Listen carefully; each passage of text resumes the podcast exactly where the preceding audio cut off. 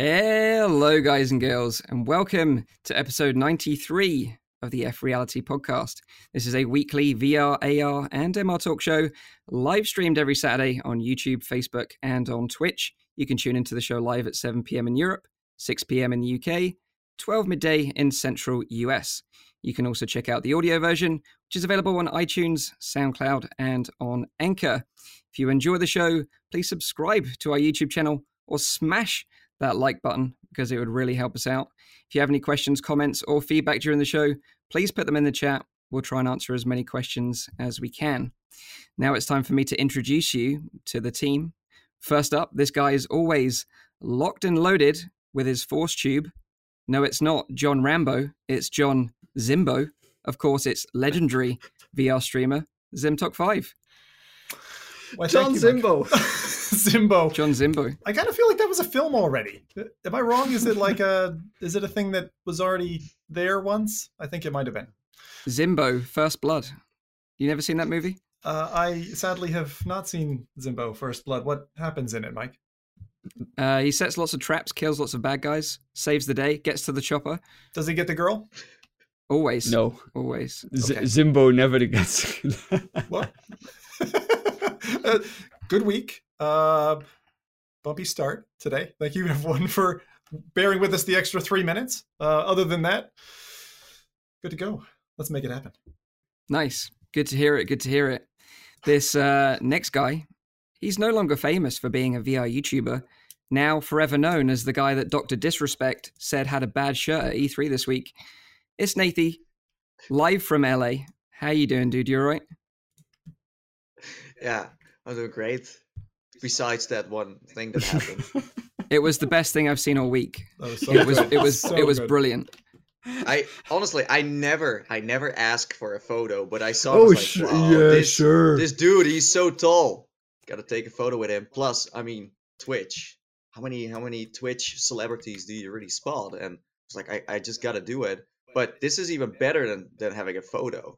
Oh yeah, you're famous now.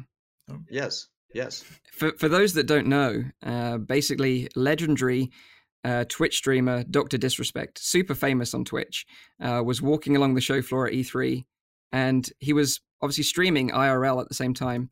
And uh, Nathie asked him for a photo during the stream, and he just basically roasted him and said, "Not with that shirt. I'm not taking a picture with him." and then Yeah. that little clip was then shared on Twitter, right? And it kind of was was doing super well. So, and you were the first one in that clip as well. So it, it was it was that's, great. That's true. It's because you know he went into the bathroom later on, just a couple of minutes later, and uh, then he got banned, right? So that's why people search back on it, and that's why I, I got so many messages like, "Hey, haha, it's Nathie asking for a picture." Yeah, Uh, but I was wearing a Tesla shirt, and apparently he doesn't like electric cars. So hey, you know. not a fan. Not a fan. It's not as uh, what is it, Lamborghini Diablo. So Ah. you know, Well, soon he can't even drive his Lamborghini on the road anymore. So yeah, good luck with that. true. Ooh, roast. I feel the roast coming here. Diss tracks incoming. Um, so next up, this one's always teaching us about the science behind our love for virtual reality. It's my Belgian brother from another mother. It's of course the rowdy guy. How you doing, mate? You all right? Uh, I'm doing perfectly fine, man. Uh, I, I was I was kind of wondering what kind of intro you had for me this week because I haven't been doing that much on the, on YouTube. But uh, you always you always find the right ones, right? Well, I'm glad to to hear that you know someone's having a break. yeah, yeah, yeah. Someone's getting a, some a, little a little break from from YouTube. I mean, I'm still I'm still doing stuff on it, but uh, I haven't made a video. Yeah, but you're good. But you're good. I'm I'm doing all right. Okay. So last but my name is least, myself, the host of the show, Mike from Virtual Reality Oasis. We've got a busy show for you today. Some of the highlights include Nathie will be giving us his hands-on impressions of some of the hottest VR games from E3 this week. Uh, we're going to be giving you our thoughts on the Oculus Quest store rejections. This has been all over Reddit and Twitter, so we thought we'd discuss this one. Uh, Zim's going to give you the lowdown on the releases to look forward to next week. And also, HTC are hinting at some news coming soon about the HTC Vive Cosmos. So, very interesting show indeed. But let's find out what everyone's been up to this week and their highlight of the week. And I think we're going to exclude Nathie from this one because we're going to talk about all his highlights at the end of the video. So, uh, Now he let's, is uh, let's pass it over to Zim first. What have you been up to, dude? Um, so a lot of, as you said, I mean, a lot of what I've been doing this week is is shooting stuff. So playing with my force tube and just getting to do that. You enticed me a couple of weeks back, Mike, when you covered it off and uh, kind of made the comment that um, with the controllers and oriented in the right way, like tracking is actually fine. Like that, that, that I can reiterate as well. It's very rare that I have any problems actually, and I'm surprised at that. You know, given my initial uh, kind of introduction to the whole thing. But the game I want to highlight is one that none of you probably have ever played, and is a PSVR game, um, which I casted this week, and, and people were like, "What the hell is this?" Um, who here knows that there is a Final Fantasy game for PlayStation made specifically for VR? You guys know that? The, the, the fishing, fishing, one, you mean? The fishing one. And so it's um for those who don't know, it's called Monster of the Deep, Final Fantasy 15. There is driving in a car, there's fishing, there's chocobos. Like you literally walk out on some rocks, look over right, and like look left, and and like that's a giant chocobo right there. Feathers and everything, beautifully animated. Like the polish in this game is like a double A title. I won't say triple A, but double A. Um, and having looked back at the uh, at, at what this was, this was actually the first ever VR game by Square Enix.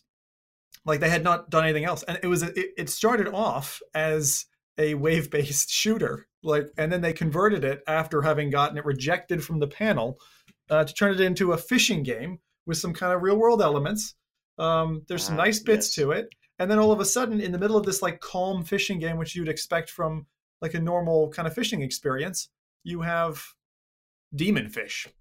like, so the coolest thing though that I didn't know until playing this two days ago was in the game you can take a picture with you can hold your fish up take a picture with it with a kind of in in-game virtual camera and ping it out to social media and send it to your friends on the PlayStation Network and stuff. And, it looks great. It looks really fantastic. But that doesn't make up for the fact that there are shirtless uh, Japanese dudes, totally overexcited, camping out in tents by the water.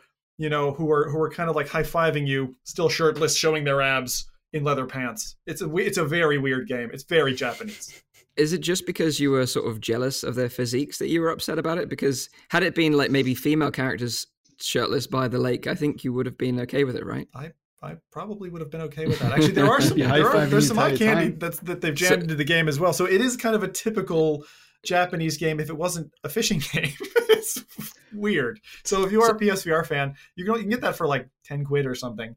Um, oh, it's but, a paid one. I thought it was free the way you're describing it. No, there's actually a load of content. Like I haven't even gotten close to finishing it. You can unlock all kinds of different. It's like there's a there's a full on proper fishing game with fish that are beautifully animated. You can get tiny ones and big ones. You're holding them like as if you were holding a salmon you just caught out of an Alaskan river. Um, and then demon fish that jump at you and try to murder you. So and then you kill them and they unfortunately explode in midair. That's kind of a big uh, kind of anticlimactic finale. But uh, that that's what I spent my week doing, playing around with demon fish. So I have a question about this one. Yeah. So how does oh, this no. compare to like bait, for example, which is a lot of fun fishing game? Uh, it's a little bit more skilled actually than bait, I would say, because bait bait's kind of pretty relaxed. Like you can sit there like with your virtual and a real can of beer and be like, you know, one handing it to like catch fish, and then you reel them in.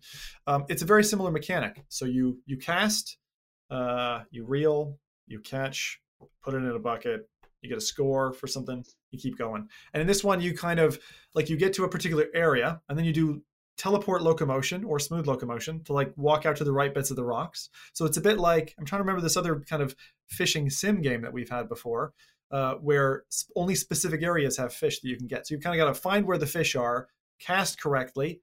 You've also got a sonar thing which you can kick off, and it'll show you kind of where the fish are. So comparing debate, I'd say it's it's less arcadey, but still an arc. It's still an arcade experience, I would say, um, and the visuals are better. Like it, it's a it's a really good looking game. But we got uh, we got some info from the from the chat as well. Apparently, the very first Square Enix game is actually called Million Arthur VR. So apparently they they've made something else as well. That's not never heard of that one either. That's, so what was this? Nope. What was this fishing game called again, Tim? So it's Monster of the Deep, Final Fantasy 15. Yeah. And How I, bizarre. And I, and I, will I will challenge that whatever they said about the VR bit you, because I've I've seen that in a couple of places on the web, but uh, I'll have to go look it up because the other name of that game I've never never seen. Yeah, yeah. yeah the, you don't remember the E3 announcement of the Final Fantasy game? Which one? I think they announced it on E3 uh, a couple of years ago, or at some kind of like a conference show. I thought it was E3, not entirely sure, but I was like super excited because I'm like a, a, a proper Final Fantasy fan, and they announced right. it as like a no, that's really what this like is. Proper... So, th- so this this started off as it was going to be like kind of like what Nintendo's done was a was a bolt-on bit to an existing Final Fantasy. So it was going to be a part of Final Fantasy 15, a mm-hmm. VR portion, mm-hmm. and then the board nixed it because you'd have to wear a headset for a couple yeah. hours to see the VR bits in the game. Like that was yeah. So and then it and then it transmutated into this thing, which is really yeah. weird. But it's got the great. Videos polish. are still up, right? The the the video of what it was going to be first. Got to see that. I don't think I've seen it. like uh, them shooting with pistols. Yeah, it's still it's still on YouTube. Yeah. Okay, so um, so what about you then, Rowdy? Um, I know you've been taking a week off, but have you been playing anything in, as well? Or? No, I, I still played. Uh, I still played like the usual things that I play. Like I played some Pavlov TTT.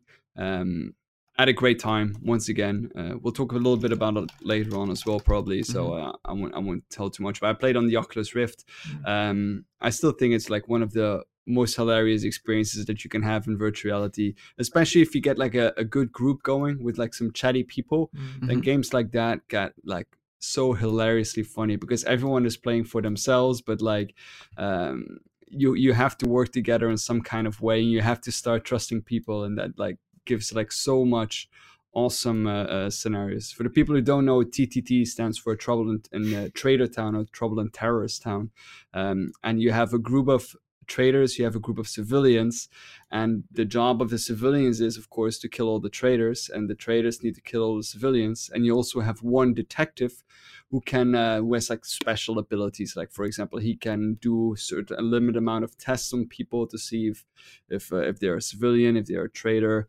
Uh, but yeah, it's it's so much fun. If you get a couple of friends going in there, or just some chatty people, it's uh, it's hilarious, absolutely hilarious. And is this um, a user created game mode in Pavlov? Um, well, the, the maps that you're playing, they're mostly custom made. Uh, so they're all made by users. But I think that um, the game mode itself is uh, is either a mod or it's um, modded into it. So right. I'm not entirely sure how that works, but uh, you have certain maps that need to be not all. You can't play, for example, all maps in TTT there's okay. only a limited amount of maps that you can play yeah. uh, specific maps i still haven't tried yeah. it but um, i took rowdy up on his his point that pavlov is like such a solid game I, I need to play some ttt with you one of these days even if you don't like shooters because it's so much more than just a shooter just because of these kind of game modes mm-hmm. um, because you, you don't need skill whatsoever in, a, in TTT. Like you don't need to know how to shoot a gun. You just need to know how to betray people and need to make sure that you're the one who's being trusted. Like it's uh it's so much fun. Yeah, we're going to be talking about um, Pavlov more later on in relation to the Oculus Quest as well. Mm. Um, but yeah, like my highlight of the week this week, uh, it wasn't a game. I got to try out the HP Reverb uh, actually. um, yeah, I got to try out the AR VR World Summit in London because HP had a stand there, and they were showing off the HP Reverb along with their range of like VR backpack PCs. Yep. Um, and it was like you know the event was business focused. It wasn't really anything to do with gaming but i thought it would be a good opportunity to try the headset. Um, the only other sort of interesting vr stuff they had at this event was like uh, they had a training setup for like emergency responders. So a bit like what we talked about previously on the show where you know the nypd were training for active shooter scenarios using vr they had sort of little demo stations like that for single people to um, try like a police fire and ambulance thing to sort of feel what it'd be like responding to an incident for the first time. Mm-hmm. So that was a big area within the VR area, which was relatively small in relation to the rest of the show. But um, let's talk about the reverb because um, I got to try out a few different demos. Uh, one was like um, a health and safety demo, uh, which was like working at heights, which was a bit strange. Obviously, this is a business event, not a gaming event. And then there was like a military plane demonstration, which again was a bit strange. Wait, working at heights um, was this like the side of a mountain, or where is it like Ricky's plank experience and like Samantha's down at the end of the plank and you've got to help her out? So basically, it's a health and safety thing. So it's all about like selecting your gear, like a hard hat and a harness, and then clipping onto a ladder, then climbing the ladder, being on a, a flat roof, and then you you you actually fall off the flat roof, and then you're hanging, and then you use your safety harness to lower yourself to the ground. So it's actually quite intense.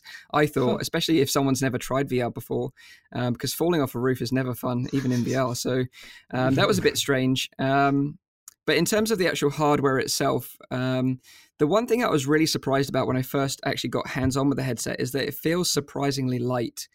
And I don't know if that's because I've been using the Quest a lot and it's a little bit heavier than than other headsets, obviously, because everything's Yeah. built into the headset.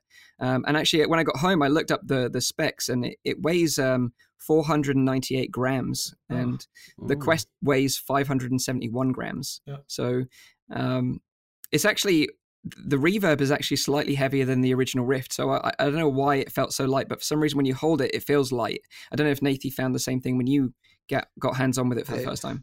I think it feels light because of the strap. It's a very solid strap. I think it's one of the best ones out there. Yeah, you're right. And um, to touch on that, basically, it looks like an original Rift when you look at it. You know, if you've never seen a Reverb before, it's basically got that baseball cap style design with over ear headphones, just like the original Rift had. Um, but the big benefit of this headset, of course, is the resolution. It runs 2160 by 2160 uh, pixels per eye, uh, which is really nice. And, you know, I could only get a sense for that resolution in the Cliff House area because that was the only place that it was running natively at that resolution the demos that they were showing me were actually upscaled to run that resolution, so it wasn't really a true test. Um, but everything looked really sharp in the Cliff House. It looked really nice. Um, you know, screen door effect. If you really look for it, you can see it. You know, just like any headset that we've tried so far. Yeah. If you look for it, you can see it. Uh, but of course, you know, if you're just in, immersed into an experience, then you don't really care, and you just enjoy the fact that the visuals are a little bit crisper and sharper than you're probably used to. Mm. Um, the headset- coming. what's that? I feel a butt coming. Yeah, yeah, Uh, exactly. uh, there, Yeah, there- that's there why- is there is there is some butts, uh, not not not um, those kind of butts, but yeah, there is some butts. Um, but uh, it has a fixed IPD, so same as the Rift S. Uh, so it has software based uh, adjustment, and I think generally from the sort of community feedback that we've seen about the Rift S, that lower IPDs like mine, like 59, 60, you can get away with it, and it's okay. Uh, obviously, the sweet spot is 64. You know, if you're 64 IPD, you're in the perfect spot like Zim. Uh, but what we have found is that if you've got a higher IPD, like in the 70s, then you could be having issues with headsets with fixed IPDs like the Rift S or the Reverb. So just be aware of that. If you're not sure what it is, maybe it's worth uh, getting it measured uh, before you invest in a headset like that. What, but um, what kind of issues do you mean, Mike? When someone's at a high IPD and they're using this fixed IPD headset, like what will they experience? Things are just a bit blurry. bit blurry. Um, and things will feel a little bit off, Yeah, I felt. um, and that that can be quite uncomfortable. yeah, it's, uh, I- um, usually you get that if you've demoed to people and then you forget that you've demoed to people and they've changed Exactly. your IPD. Or Yeah. or like my my daughter will be like, "What's this button do?" And she just slides it around, and then you go in and you're like, "I don't feel quite right. What's wrong with this?" be like- Okay, got it. Right, God right. Um, so some other things that I really liked is that it has a removable Velcro face pad. Oh. So it's almost like got a VR cover built into it, which is super smart. Uh, it's got a nose flap to block out the light at the bottom, which was Hmm. which was good. Uh, built-in headphones, like I said before. The thing I didn't like uh, was the cable connection right at the back of your head. Uh, we mentioned this on the show previously. Nathan wasn't. Un- I think you were a bit unsure whether it was a prototype thing or yeah, but it's but- it's still on there. Yeah. it's it's still there. It's, it's part of the final design, and it's like a proprietary connector Hmm. right at the very back of your head. Um, and when I asked about it, I said, "There's a strange move to put a connector there," and they said, "Well, we we sell a small cable that connects to our backpack." Um, Ah. and that's that's why we do it. And really, they their their biggest client for this headset is uh, location based VR experiences yeah. and businesses um, that would would probably want to use a VR backpack in conjunction with this headset.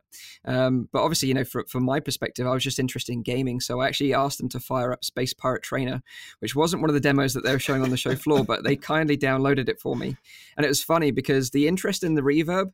As soon as I started playing the game, apparently I had a little crowd gathering around watching me play.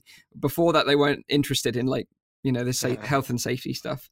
Um, so yeah, you know, it, it looked great, uh, but again, Space Pirate Trainer was being upscaled. Um, but the, I think the issue is, you know, it's still Windows MR tracking, still Windows MR controllers, which you know the controllers really suck in my opinion. Yeah. Uh, the tracking is is okay, uh, but you know, from the Rift S now, we've got a bigger tracking volume on that, so I was kind of used to that. But I didn't get to test it really to its limits. But the controllers are, are really bad because they just burn through batteries so quickly. Yeah. Because essentially, like they're like two torches in your hands with the the light tracking. Uh, do you? Would you? Um, I mean, you kind of seem like you're a little bit gutted by the experience. I mean, this this is your first time with the reverb, right? So it Yeah, sounds like so- it's not too amazing. So to summarize, basically, I would say if you're a sim enthusiast, racing is your bag, flight sims are your bag. This is probably the headset for you. You know, if you've been on the fence about a Pimax or you know a Samsung Odyssey, I think this is definitely a headset to add to your lineup because I think with the with the higher resolution, you're going to get the best possible display in in those games, and you don't really care about the tracking, you don't really care about the controllers because you've got a, a HOTAS or a steering wheel setup. Yeah. So I think um, you know if you're a sim enthusiast, definitely consider this headset. Um, for me, I just want a bit more time with it because it was like you know on the show floor it's not ideal I only had like 10 15 minutes with it um, i've asked hp to see if they'll send me one to review properly on the channel Mm. but um, i'm waiting to hear back about that Mhm. but yeah it was just interesting to try it on um, of course the resolution's super nice uh, We'll talk more about the HTC Vive uh, Cosmos, which apparently might have a similar display. So we might get the, the benefit of the display with better controllers and better tracking with that headset. So, you know, we'll talk more about that in a little bit. So Okay. that's that's sort of my experience uh, with the Reverb, really. Was there anything else Um, at that um, that um, conference that you went to that was interesting in the VR realm? Very few uh, VR bits and pieces there, other than that Okay, first responder thing. so, So, not you really. went in like a like a contract killer, and you knew your target. Exactly. Although I did get to meet um, Alex from Low Spec Gamer, um, and we got to hang out and chat and have lunch. So he's a really cool dude. Uh, runs a channel that's basically all about running games on the lowest possible hardware. So he was really cool. Nice. Um, so let's move into the quick news then. But before we do that, let's uh, say thank you to the sponsor of this episode of the F Reality podcast, which is Coatsink with their latest game called Shadow Point. Now, Shadow Point is a mysterious, story driven puzzle game where you take the role of Alex Burkett, trying to uncover the mystery of a missing schoolgirl called Lorna McCabe, who vanished from Shadow Point Observatory 12 years ago. Now, you're guided by uh, the voice of Edgar Mansfield, who is narrated by uh, the legend that is Sir Patrick Stewart, and you have to solve these mind bending puzzles to uncover the truth. Uh, you can check out Shadow Point. It's available on Oculus Rift and Oculus Quest, and there's a link to it in the description down below. And I think uh, you know Coatsink have been a, a, an amazing sponsor, and I th- I'm, I'm super grateful for them sponsoring the show because when you have a sponsor that has a game of that caliber, it's very easy to recommend it as a game. Um, you know, I've been pla- Yeah, I've been playing it a lot this week actually in my downtime. Um, because I, it's a game that I really want to finish, and I think I'm about over halfway through now. me too. And oh, okay. So you We- might you might understand what I'm talking about here Go on. because at the beginning you'll know that the puzzles are mainly revolve around light and your perspective of that light. Well. Uh, and now I'm getting to the point where uh, things are literally being turned upside down because it starts messing with gravity. We're in the same spot. You're at, uh, you're at. I can say one word: pendulum. It's it. Holy crap! It's so hard. like it's so hard. And and and the thing is, like, it's games like this and Fisherman's Tale. Like when I actually think about how they were made, it actually hurts my brain, and I don't know how the developers pulled these things off because it's like living in an upside down world, putting these things together. So hats off to to Coatsink uh, They're again. great. Looking forward to developers, playing yeah. more of that. it's probably worth mentioning. Um, like when you pass some, I mean, not to give too much away, but like when you get to pass something through a mirror, like that is a really cool feeling. So there's th- this game. The thing I like about this game the most, um, and I'm so gl- like you said, Mike, to have them as a sponsor for the show is really nice. Um, simply because the game deserves the highlight because the the the kind of build up, the curve, the learning curve, let's say, in, in the puzzle design is really fair. Like it's Mm. re- I find it's really really fair, except for the the pendulum bit where I had to stop. and now that's my uh, that's, that's that's punctuated my second half. And it's so funny because the chat was saying that to me as well. They're like, just wait till you get to the pendulum. If you think this is easy, just wait, just wait. And I'm still stuck at it. But uh, no spoilers. We'll just struggle together and uh, Yeah. race to the finish there, Mike. Yeah, exactly. I'm looking forward to playing more of that. Definitely. Hopefully, I'll get time this week. Um, but the first bit of quick news this week is about Beat Saber, and we mentioned this on our E3 special episode of the podcast last week. Um, we mentioned that Beat Saber has a new track back out, which is uh, Imagine Dragons. Uh, we didn't expect this, uh, and Nathan, I know you predicted that it was going to be like Marshmello or something like that, right? Uh, but we didn't Yeah. get Marshmello. I think Marshmello would be an awesome track pack, by the way. Yeah, so it was a solid indeed. suggestion. Uh, but what we completely forgot to mention on that show was that Beat Saber are working on 360, 360 levels for the Oculus Quest. Um, so if you can imagine playing Beat Saber and rotating in your play space 360 and blocks are coming at you from all different angles, that's basically how it's going to work. Um, now they've been demoing this at E3. Did you get to try this, Nathie? Yes. Okay, I'm interested. uh, Am I allowed to?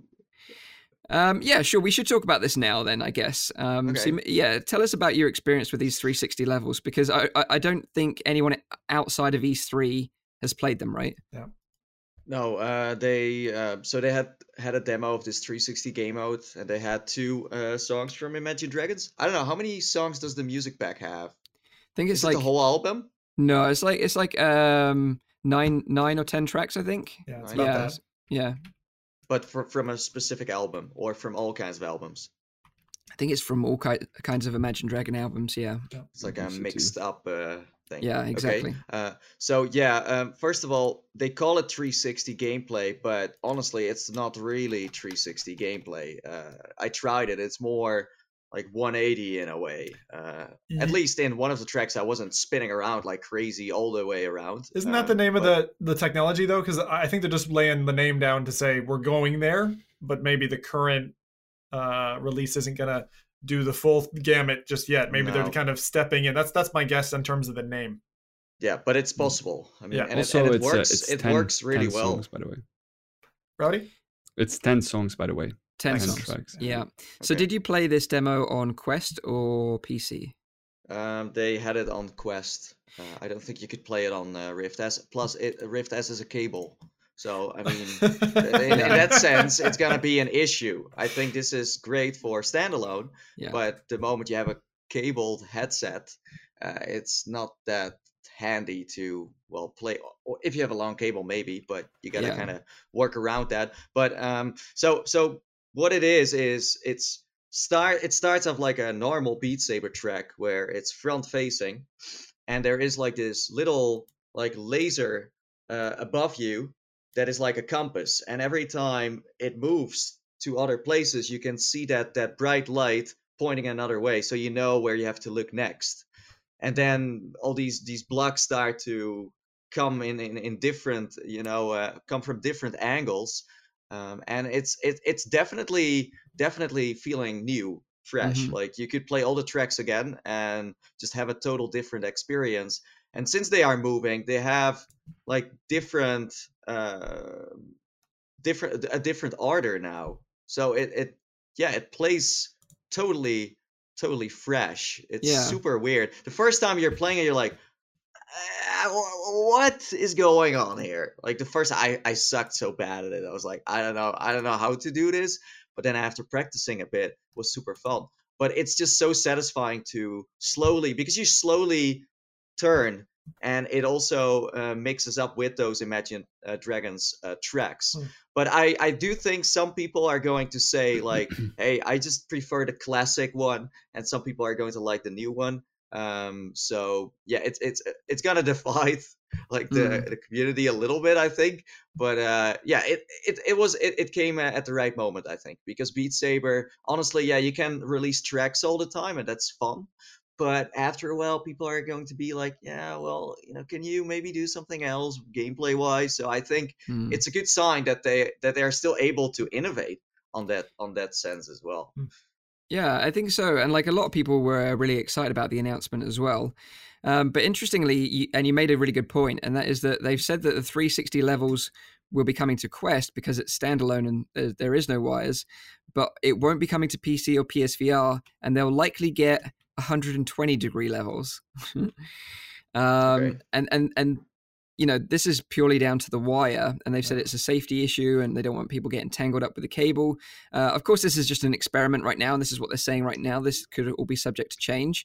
Uh, but I think the community have kind of been a bit upset that if they've been on PC from the beginning, and now Mm. Quest is getting kind of like this additional exclusive that they won't be able to play in 360, even if you have a 360 room scale setup. Um, it's uh, i think it's it's a good excuse to make but i don't know like there there are so many other games that are also 360 gameplay mm, so what what is the difference in that Uh, you Exactly, can I also mean- play that fine with a cable if you have a let, let's say if you have a, a cable that has some you know some stretch to it then you can play this it's it's cool Yeah. you know And I think uh, certainly if you're a VR veteran, you, you know you've you've learned to deal with the cable, right? You've learned to deal with the umbilical, uh, you know, for all these years. So it is it, it it should be something we should be able to play on PC. or four cables. Typically, when I'm playing, because I've got a sub pack cable, headset cable, uh, the VR headset. So I meant headset. These guys. And what's the last one? I can't remember. Usually four though. So it, I mean, I'm not like Nathie. Nathie, if you've seen if you've seen Nathie's cables after he's played, it's like he is a cable destroyer. So maybe it was just thinking of people like you, Nathie, spinning around and destroying their cables. Maybe, but yeah, hopefully we'll we'll hear more about this soon. But uh, I'm yeah. super intrigued, and I, I, like the fact that they're trying to mix up the gameplay a little bit, mm. keep it refreshing, you know, and interesting to play. So hats off to the team there. Um, so let's move on to uh, the next bit of quick news, which is the HTC Vive Cosmos, because we had some an interesting little tease from HTC this week about their upcoming new Vive headset, the Vive Cosmos, uh, and they tweeted saying that they're sending out Cosmos units to developers this week, and they'll have more information to share next week. So, uh, you know, if you want to stick around for that, make sure you share, uh, you know, follow them on their social media uh, platforms. Um, but this could finally mean that we're going to get more information about the specs, you know, the price, the release date and I think right now it feels like this is badly needed from HTC. You know, mm-hmm. uh, we we've had uh, big players in in the market screaming loud and clear. You know, Oculus and uh, and Valve as well. Um, but HTC have been very quiet. So I welcome yeah. some more news from HTC uh, about what they're going to bring to the table. Uh, because what we do know so far is that it's going to be a headset that features inside out trackings. It's got newly designed controllers, which was a big criticism of the original Vive and that potentially it could be a hybrid headset that could be connected to a PC and used on the go as a mobile device. Um, so yeah, definitely interested in hearing more about HTC and what their plans are for the mm. Cosmos. But what do you guys think about this? Are you sort of interested in this headset? Uh, it's been a bit quiet in general around them, like not only regarding to the HTC Vive Cosmos, but like all of the other stuff that they're doing as well. They they they're still running five port, but even there, I don't get that much like like I don't buzz yeah, around it or anything. They're also it's, kind it's of silent on social it. media, right? I mean, yeah, exactly. Not, usually they and, were super active, but I don't mm-hmm. know what they're doing. Where, where's the I mean, the, Where's the trailers? Where's the kind of hype material that yeah. usually is? It just doesn't seem like they would need that much of a marketing budget to put something together, even reusing old material, just to kind of let people know mm. this little train is coming. Something that they did in the past, right? I'm just curious mm. how it's gonna how it's gonna differentiate itself and how how it's gonna land now after everything well, else that's landed with Index and with Quest and Rift S now in I, the market. It's it's kind of an interesting so one. much choice now. I, I do I do think if they if they use certain things from the Vive Focus, this could be a great headset because you do need to realize that the Vive Focus came out a year before the Oculus Quest. And this was a standalone headset that did exactly the same thing. Although it was price? for developers, of course. But it did the same thing. So they I, I'm not saying they had a head start, but they can use that what they learned from that to build this new headset. Mm. And especially, especially if it's like you know a hybrid of both because i know there's and we'll touch more on this later with the quest but there is a dedicated group of people out there that own quests that also want to connect it to a pc to play pc games hmm. and it does seem that there is a market for a headset that can do both standalone and pc mm, vr yeah. so if they can really nail that then i think they've got a unique concept that is going to be the only one on the market that can really deliver it in a proper way because obviously with the quest which again we'll touch on more later yeah. you have to sideload these applications. They're not supported officially. It's really this is a really weird uh, fork in the road uh, for me actually not just considering this mike because last time i was excited for a vive setup uh, sorry the htc vive right? And when that launched super excited for it. Came box was amazing like christmas opened it up 100 pieces um, but now we've got two different tracks, right? HTCS Cosmos, and we've got the hmm. Valve Index. So it's a bit hmm. like that's kind of shifted. So I don't know. Hmm. Um, as much as I liked my HTC Vive, I don't really have any either animosity or or favor pointed at this headset. It's kind of like a new entrant actually. Yeah, yeah, exactly. And like I, I, touched on with the HP Reverb, you know, if they do use that lovely resolution 2160 by 2160 it will actually be a higher resolution than you know the the index. Um, so again, that could be the, the headset of choice for sim enthusiasts, and also because of the controller design looking more like touch controllers, mm. uh, it could be the general purpose gaming headset that we want. But I guess the price point is going to be the real interesting part because uh, yeah. you know with with with the Rift S, and you know although there's been plenty of criticism about that headset, I totally understand from the community, it is at an amazing price point at three nine nine. That's very hard to yeah, beat. Well, I think HTC, I think what we have like now HTC mostly is that there's not really like a, a one size fits all. You know, there's like so much choice and so much headsets that are out there right now that mm. people kind of need to like decide like what is it that I really like most or what do I Yeah. really want to do and, and just go for that kind of headset. And Yeah. if that is the HTC Vive Focus or that's the Oculus Quest or the Rift S or the Valve Index, I mean, Yeah, there's so much stuff going on. Or, or Yeah. if you like flight simulators, you got Pimax, you got the HP. Reverb, you got so many stuff out there. But So There's I, I the- mean, you, you do you do need to realize that uh, Facebook is the only one in this in this uh, uh, arena at the moment that can sell headsets with a loss. Because the Mm, Quest, oh. if you would really put the real price tag on it, it would be 400, and it's No the way. same with the Rift S. Yeah. So for HTC, like the Vive Focus is super expensive for people, but that's because they they don't have the luxury to do that. I think if this headset uh, runs Steam, I think that would be a very good one because then you can still play all those games because then they could Mhm. convert all those games to this headset. And if it's Yeah. a hybrid, that, then that would be great. thing, if yeah. they if they start with Viveport only, yeah, I don't know about that. If they if they just allow all the platforms, then that would be amazing. Yeah, but I mean, Facebook is not going to allow that. I think that uh, other headsets will start running on Oculus platforms. Uh, I think that's a Well, but if, that's a bridge if, too if, if it runs on if it runs on Steam and it runs on Viveport Infinity, then you can also hack into the Oculus uh, uh, system and play those games too. True. I, I, I'm, true. I'm sure, just like we've seen with Quest, that there will be a, a dedicated hardcore community out there that will make I- I'm- I'm happen talking on about mobile as native, well. of you course, know. yeah. It happens, and I, you know, we, what we saw with the Quest was really unbelievable. Like I never predicted that we would have PC VR streaming options, custom Beat Mm. Saber tracks. I just didn't, Oh. I just didn't think those things would be possible. And I'm The- so the happy that that it's Oh, yeah. it's out there. If it was all like super closed, like I I I, I support an open platform at any time. You know, exclusivity has its you know momentum and it's sometimes great to have, but open platform in that sense and the community actually making that available for everyone.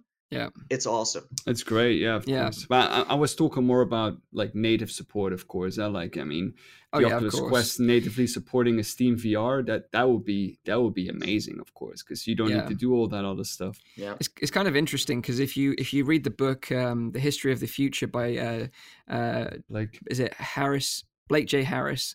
yeah, um, I believe his name is. I think I got that right. Um, originally, uh, Oculus did want to allow uh, Vive to work with the Oculus Store. That was on their roadmap, and it was only later on through the acquisition and everything that that changed. Um, um, but also, uh, there was there was also kickback from from Valve as well about that. So it wasn't just on the Oculus Exactly. uh, side that that Of happened. so just be of aware of that. It wasn't I- wasn't just Oculus. of course. honestly, that makes here, perfect here sense because uh, they have an own platform. I- sorry. Go on. Yeah. Uh, so so here at E3 there were some some like Vive Cosmos rumors going around. There were some people here uh, from HTC too. I was asking them about it. They were just giggling. Yeah, uh, like I, I'm sure you know by this this tweet that they're going to be announcing uh, more information this week. So you will probably get like a fancy trailer and Yeah. I, all the specs that we want. yeah. What I uh, just hope is that they they announce it the right way. I think a part of what they sometimes fail at is the marketing Mm. and not really the the hardware itself. It's more like for who is this headset and what does it do and what like you know what I mean? What market? Because with them you never really know where Yeah. you're going. No, I, I do agree, and certainly with the Vive Pro, the marketing was very confusing because although it was a yes. business headset, they had a lot of gaming in the trailer. Exactly. Whereas yeah. th- I, I, I think this device, from what I've seen of it, is very much a gaming headset. You know, the, the, Yeah. if you look at the design of the controllers, um, it very much looks like a gaming centered headset. So I'm I'm, I'm excited Mhm. for it. Looking forward to hearing more news. Obviously, if we do get more news, Mm. we'll discuss it on next week's show. So I had a question for tuned Nathan market wise because with this headset he mentioned uh, obviously the, the the kind of Vive port Steam side to to like the Asian market, right? Aren't they blocked from Steam? So like what what is their content library that this would then allow? You know, if we're thinking about Well, this you can access Steam in Asia, but of course it's it's it's uh, moderated. Yeah. Um, but most headsets in Asia are running on Viveport. Viveport is the largest platform there. Uh, I don't know the exact numbers, but they were super high, and uh, they have like all these headsets everywhere in arcades, and they all run on Viveport. Like Yeah. Asian people love Viveport because uh, on Viveport you have European and American games that come their way. So Mm. for them, it's like You know, they have all the games, and they of course have a lot of Asian games on there too. I mean, they have their own specific like Mm. stuff that they like as well. So Viveport is a great success in uh, um, in in China, and I do think Viveport Infinity is getting better Hmm. nowadays. You know, all the games that launch on Steam or Oculus Home Yep. are also on Viveport Infinity. There are still a few that they can't get, but the more users they have, the more power they have to get all the developers on board. I just find it really interesting that we um we like I think you only recognize it once you get into VR and you're like, oh, look at all this VR content I have. And then you recognize that like you pull the curtain back, there there's literally a whole nother world the other side with VR content coming. And oftentimes it's a year or two years before that content comes and reaches us. Some of it never comes this way. And I know Mhm. that the same is true in reverse, but there's actually quite a bit there that like you see dropping on Steam. You're like, this is quite polished. Why didn't I hear anything about Yeah. this? You know, and it just comes there all of a sudden one day. A think- subscription service in the end has a has has so much potential. It It has does. so much potential. Yeah, agree. I, I do agree, and I think um, it. Although I've not been particularly interested in Viveport personally, but if I was a brand new newcomer to VR Mm. and you just want to taste everything, then that's the best way to do it. You get access to everything, and now because it is in, called Infinity, because you can play an infinite amount of games with your subscription, um, it just makes sense. So if if you are new, yeah. then Yeah. and maybe we'll see that big push for that service with the Cosmos. Um, Mm. but yeah, I think it's very interesting. We've got some interesting times ahead. Mm. You know, we we we've already got the big sort of clash of Oculus and Valve. You know, the the Valve index is coming like literally in a matter of weeks now. Um, and then with HTC thrown into the mix as well, it's going to be very interesting indeed. So, looking forward to uh, hearing more about that next week. Um, so, the last bit of uh, quick news this week is about Falcon Age. Um, this is an awesome game from Outer Loop Games, um, and this game has been out on the PSVR for a few months now. Uh, you guys got to play it at PAX Yep. uh, in Boston, and I think Nathan, you did like a little interview with the developer of the game. I think you I did think as well, Zim actually. too, right? I did, yeah. We both we Yeah. both caught him at different times in his uh I was gonna say his bedroom, but his hotel room. Yeah, really nice guy, really cool. nice guy, and it's uh, a really interesting and unique concept for a VR game. You know, you have this like special bond with this falcon that uh, you know you have to work together throughout the game to accomplish your your goals. Um, and it's great to hear that the game is actually coming to PC VR headsets. Uh, but this is the interesting part: it's coming via the Epic Games Store. Oh Jesus. Um, Wow. It's starting already. I told you. It's Yeah. gonna start slowly. It's gonna get even bigger. It is, it is, and it, it is interesting. And you know, I can understand the the reasoning behind going and choosing that store because developers get a bigger cut of the profits there, um, so it's more enticing for them to release their game on that store. And I completely understand and support that if a developer wants uh, to to release it there to, to get that bit of extra money, especially if they're an indie and and making VR games. You know, you need to get every bit of money you possibly can so you can fund your next game. So I support that. Um, but yeah, it's joining up the lineup with uh, Subnautica and Trover Saves the Universe. Both are out on the Epic Game Store and both can be played in VR with any PC VR headset.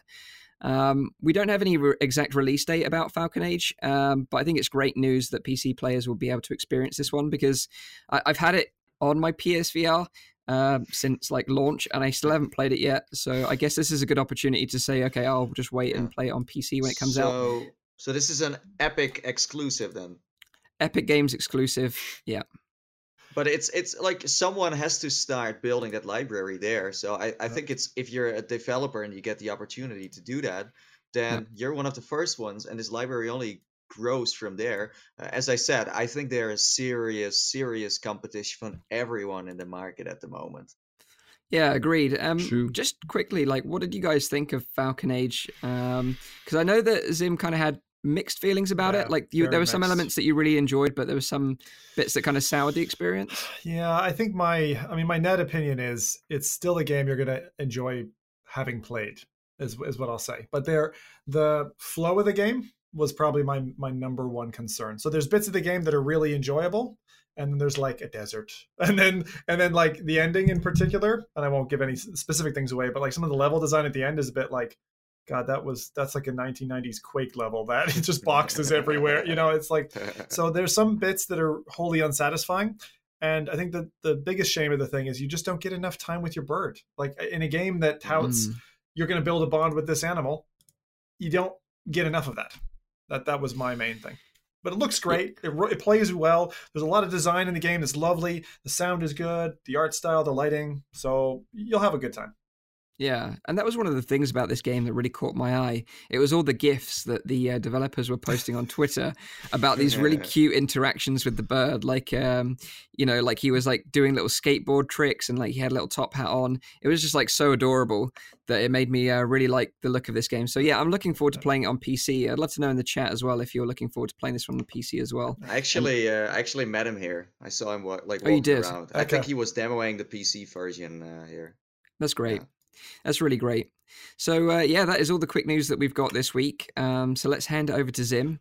Find out what uh, games are releasing next week that you should be or maybe shouldn't be. Does, does that mean that means it's Zim time? Excellent. Does right. Zim time? So I uh, this is really scary, lads. This is scary. Uh, we're uh, we're we're going into of my three selections for the week. Two of them are things that you might even call girly games. Um, now, one of them we touched on a little bit earlier, and this is uh, Garden of the Sea by Neat. So this just launched, and I wanted, although we touched on it in our last podcast, it's just launched. You can get access to the early access edition. It's about five quid, so well worth kind of dipping your toes into if you're interested.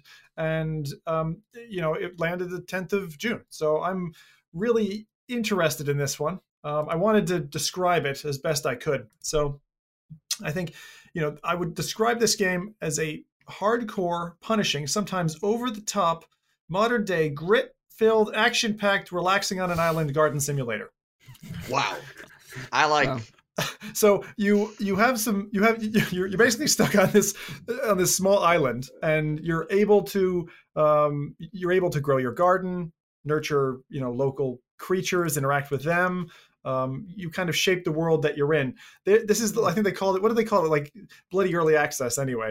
You know, something early early access. Early early access. So uh, for a fiver, you get entry to that, and it's available there for you on Steam. So hmm. I think it's one of those that if you like the, you know, like the like the kind of shape of the game and the look of it, and you're looking for something that's a little bit chillaxed, um, I'd say that's definitely the way to go. Go feed the birds, listen to the ocean, and check out. It Garden sounds like a light version of Animal Crossing in VR. Yep. Mm. Yeah, exactly. It's a really. I would love point. to have a game like that in VR. yeah. Someone just said the best thing I've heard in chat about this shirt. I know it's a little wild. Someone said, "Did Zim's shirt come with an IPD?" It's like an IPD test, I think. You know, it's like those lines that you get at the start. For, for our audio listeners, I'm wearing a bit of a, as usual, a cycling jersey with a with a bit of a swirl pattern to it. Zim merch. That's it. So, second slightly girly game, and I think Nathie's played this one uh, called Luna. This one was out on PC before. because he's, he's nodding his head there. So Luna is again, as I said, it's it's a little bit of a it's a it's a softer style game, and um, you know, apologies if, if, anyone takes any offense to me calling it a girly game. What I mean is that it's um it's a little bit less uh, guns and gore and a little bit more kind of on the visuals. And this is this is basically a VR terrarium. I remember playing this and I don't know if it was just early days on the PC that I played it. Maybe I played an early access version because I remember not liking it. But this has essentially got a real unique kind of serenity to it, and and the the visuals of the game. It really looks like it was like drawn on like uh, with watercolor and colored pencil, if I was to describe it. So when when you know when I'm seeing this again, and this is now landing for PSVR, it's landing for a price tag of just shy of 12 pounds. Um, so I think it's it's it's another one of these things now on a different platform to the previous one, Garden of the Sea, which is PCVR. Uh, Luna dropping on PSVR now. Um, I think is is one that not only the studio was very very pleased with. Um, it's got quite a bit of visual variety um, in terms of what you can see even running in the in the trailer. So players um, are expected to un- untangle this bird's memories, reveal plants and animals it's encountered before, and I suppose my frustration with the game that I had was that it was like too slow paced, and I think I was probably playing it tired, which is never a good combination. So um, this is definitely one that I plan to revisit. But I'm really curious, Nathan, what were your thoughts, Luna, when you got to play this? Yeah, it's uh, as you said, it's very slow paced. Uh, it it has some some puzzles that are not super hard to solve. It's it's more about the.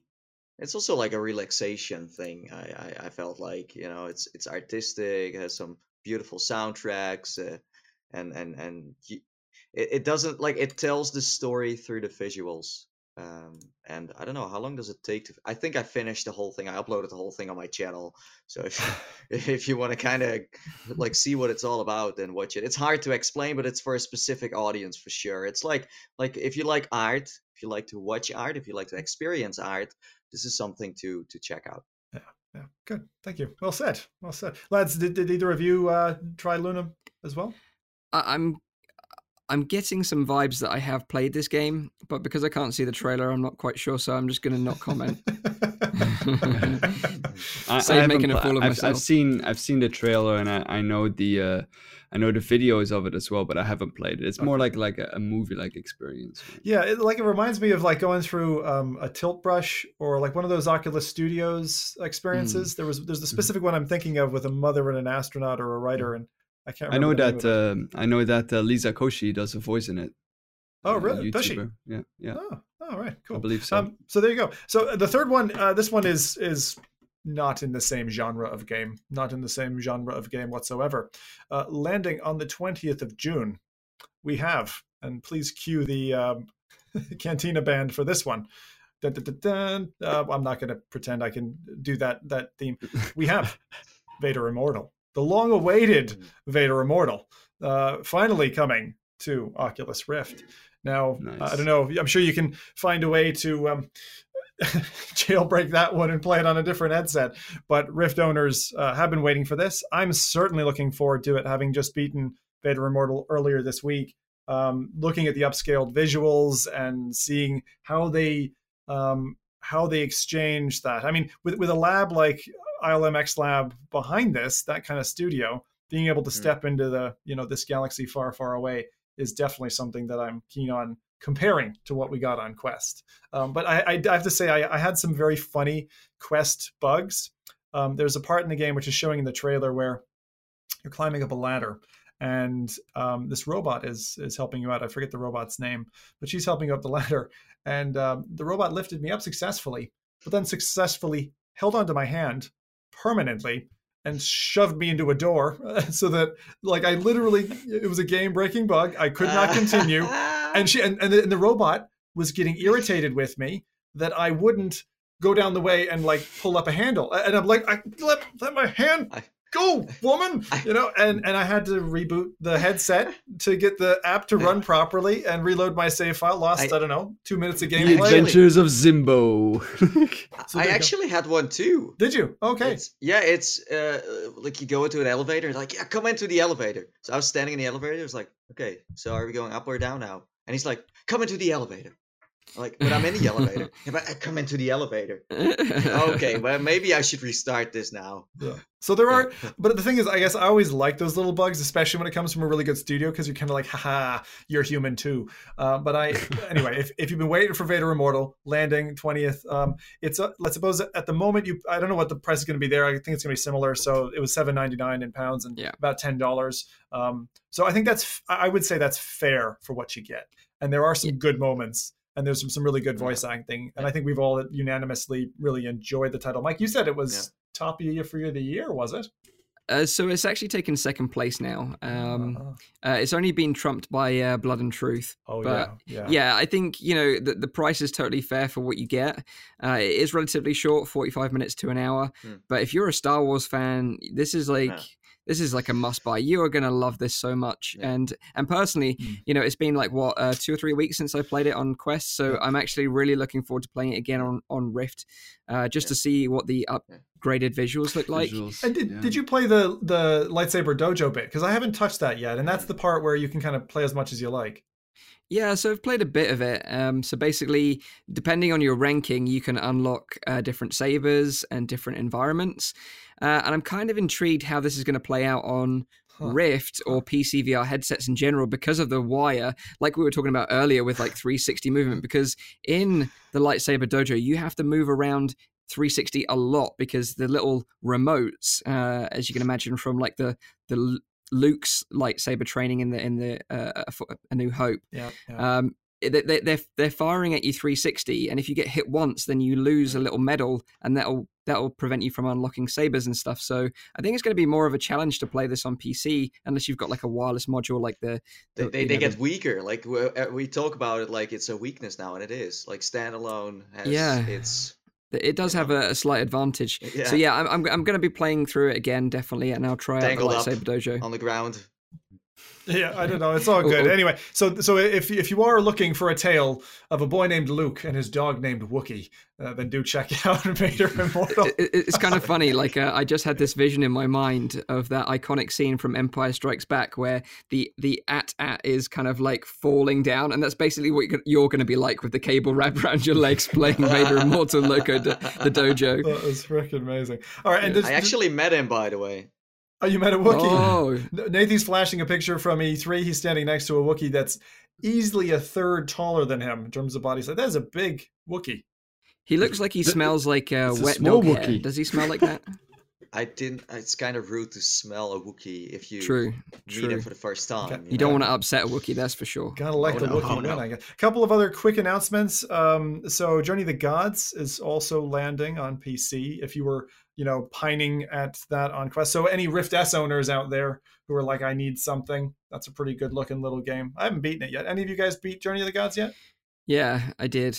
Um, and I thought it was okay. I thought it was, you know, it was all right. It wasn't great. It wasn't bad. Um, it got a bit repetitive. Hmm. Uh, there were some, there were there were some things they really tried to do um, to mix up the gameplay elements between the different levels, and they didn't quite execute that as well as I Hmm. thought they could have done. Um, but in terms of the art style, you know, it looks like Zelda in VR. It kind of plays like Zelda in VR, which is amazing. Um, but yeah, I just thought overall that the complete package, it was kind of just, it was okay to good. Yeah. Uh, I'm kind of It's- getting it's- that. While playing it, it's, it seems kind of like worthwhile playing the lights and the colors and the you know weapons. How long did it take you? Because I'm about two and a half hours through. yeah, I think it was about five hours. Okay. Um, and it does have a satisfying payoff at the end, you know. And and the god modes are really cool, and they use VR in a very clever way. You know, you get that you can look down and the world is like a toy box all of a sudden. So they did some amazing things. Hmm. Like put it this way, if they made a sequel to this game, I would be very excited about it because hopefully they could iron out some of the things that weren't so great Hmm. and make it a really stellar game. Well, or or or if Oculus gives them a bigger bag of money, they could make Left 4 Dead in VR. Yeah, Left 4 I'd Dead, love, these- yeah. I'd love to look into this treasure trove of Oculus's like warehouse of bags of money for developers. Yeah, that's for Left 4 Dead. That's for Half Life 3. That's So it is kind of interesting that Turtle Rock are making a Left 4 Dead game called Back 4 Blood. Um, so because they have dipped their toes into VR, it would be amazing if they added some sort of like VR support to that. But I don't think it's going to happen, unfortunately. Yeah, I'd- I've, I'd I've, love it. I've, I've I've had a dinner with uh, with the community manager a couple of days ago, and we were talking about their new game, but there's no sign of VR. yeah, No. Sadly, yeah. that- And it- it's I kind of backed them. I backed them. Like I, I, I was like, please, please, Please, yeah. But no, no. Um, but out of the two games, like I, I preferred actually. Um, uh, what was the other one? Face Your Fears 2. I thought that was really great. I had an amazing time with Oh. that game. Um, I need, I, I, need, I, do think they're a great studio. I need, I need to definitely. Uh, I haven't tackled that one yet. That's I've, you reminded me now. I'm gonna have to go do that this week. I'm surprised actually because that was one of the we were both very excited about it after OC5. And and then I think it was because you and Rowdy got confused, and it was like, oh, Oh, there's right, two yeah. branches, and so I dipped into it for kind of a taster, and then I backed off of it. I was like, I'll just I'll, I'll leave it and I'll wait a week or two. That's how I tend to do that. It's like wine; it gets better with age. Um, I had one final thing. I would be remiss if I didn't say this to all of my fans out there, uh, not my fans, but the fans of Firewall. That the latest patch finally fixed the multiplayer matching that has been broken for about four weeks since they dropped the latest content. So I want to Hmm. thank First Contact Entertainment for finally giving me back my baby. It is such an amazing game for me. It's still top dog. And my God, you will find me playing more Firewall this week for sure because the gameplay is amazing. There you go. And, and, what, and what do you then then say after you got this fix? wha- say that again. And what do you then say after it got fixed? Thank you, Thank Pepper you. Frank. Oh, thanks. Exactly, Exactly. exactly. and also thank you, Frank, for this upcoming new game you have. Yeah, Solaris. yeah, definitely looking forward to hearing more about that game. Maybe we can uh, tie Frank down when we see him at an event sometime and get some some scoops from him. So that's our Um, releases done for the week. And uh, Awesome. Back to you in the green room, Mike. Awesome. So just quickly, I just want to mention as well that uh, Face Your Fears 2, they also launched a little update this week that you can just play the fears now. Mm. Uh, they had a lot of uh, community backlash saying that they didn't like the uh, story uh, approach to the game. Oh, I personally loved it. I thought it was great. Um, they just wanted to experience the fears, so now you can just jump straight into the fears without actually playing the game at all. So uh, the Cool. community asked for it. Turtle Rock gave them to it. So Awesome. yeah. There you go. That's nice. So let's talk about juicy, juicy, Mm. uh, sort of like talking points because this is huge. This is this is like being the top of Twitter and the top of Reddit all this week, and it's all been about the Oculus Quest Store rejections, uh, specifically games and apps that have been rejected that aren't going to be on Quest for various different reasons. And this is because Oculus have a curated process for the Quest over the Rift. And we've talked about this previously on the show. Uh, but basically, now you've got to sort of pitch Oculus your idea for the Quest. Mm. They will sort of they should tell you early days whether it's a goer or not. Um, but a couple a couple of developers that received Quest developer hardware thought that was a green light that their game would be on their store, so started developing their game for their store, and then got rejected, which is awful because they've spent a lot of time and effort making a game for Quest that ultimately isn't going to see the light of day. Um, you know, we saw some e- examples of that, like uh, Make Real with Loco Dojo, Yep. uh, Electric Hat Games with To the Top, and then last week we mentioned about virtual desktops VR streaming feature. And again, like when we mentioned v- virtual desktop streaming feature, we kind of said, you know, like the developer was kind of a bit concerned about what Oculus was going to think about it anyway. So there was kind of signs that hmm. it wasn't going to go down well. And we kind of thought this might happen as well. Uh, but they did actually say to him, you know, you really need to remove this feature from your app altogether, uh, which he did. Um, but of course, this all this combined ca- caused a lot of uproar within the community and people getting upset about it. So I thought it was an interesting topic to talk about and get sort of our opinions on it. Um, one game that sort of now has sort of come back from the breach, and that is Pavlov, because there's been a couple of moments where they've said that it's not going to be on Quest, and now, as of last night, the Yep. developer has said it is going to be on Quest. Uh, you can play an early access version of it if you sideload it on your Quest, but it will be coming. The full game will be coming eventually. Okay. Um, so let's get your opinions on this first. And again, in the chat, feel free to join in because I'd love to know your opinions on this as well. How do you feel about this whole curated store on Oculus Quest? Because I know Nathan, you mentioned earlier, you know, you're you know you support an open platform of course the quest isn't that. Same with rift as well. It, it kind of is a closed garden in that sense but it does have access to steam. Um, so how do you feel about the quest in store in particular? I think, it- um, like we, we talked about this before, uh, like uh, what we thought about the curated process, and I think we all agreed back then that the curated store is the way forward because it's so small.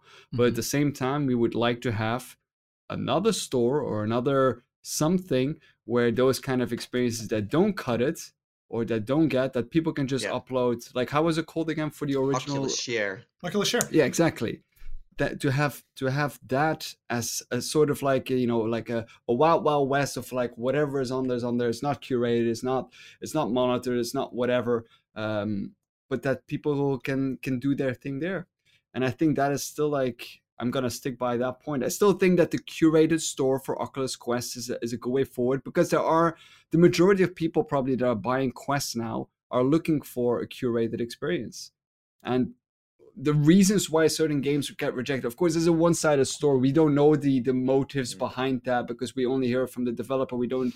We of course we don't get to hear from Oculus exactly what reasons they are. Maybe they're very valid reasons. Maybe there are reasons because they uh the something that the deaf can't do, something that the deaf don't want to do. We we don't know. So it's a very one-sided story. Uh, but I do think that a curated experience, uh, a curated store for the Oculus Quest is still the way to go. But Mhm. there needs to be a way to have something that is non-curated. out Mike. Mike might already be lined up to touch on this because Mike is a good guy for doing his homework. You all know that. but I don't know if you saw Jason Rubin's 14 tweet string last night. Um, but for the first time, uh, the Oculus is normally silent on this stuff. Mm-hmm. And actually, in his new role, it's very interesting to see Jason step out and actually give an account, at least from the Oculus side, admit mm-hmm. some faults, um, touch on some specific titles like the ones that you mentioned, Mike. Yeah. And go through that. And I, I found that to be very, uh, very much a breath of fresh air in, in, in an arena where we've seen mostly just what I'll call the fog of war, like just just this stormy overpass and, and, and, no detail. So it was really great. And I would recommend, I won't show everything, all of it. I'll, I'll flick a little bit of it on, on the screen now for those who are watching the video. But um, I just thought it would be worth your while if you're looking for that detail uh, to go into it. So Mike, you're nodding your head. Do you, do you want to make a comment about this?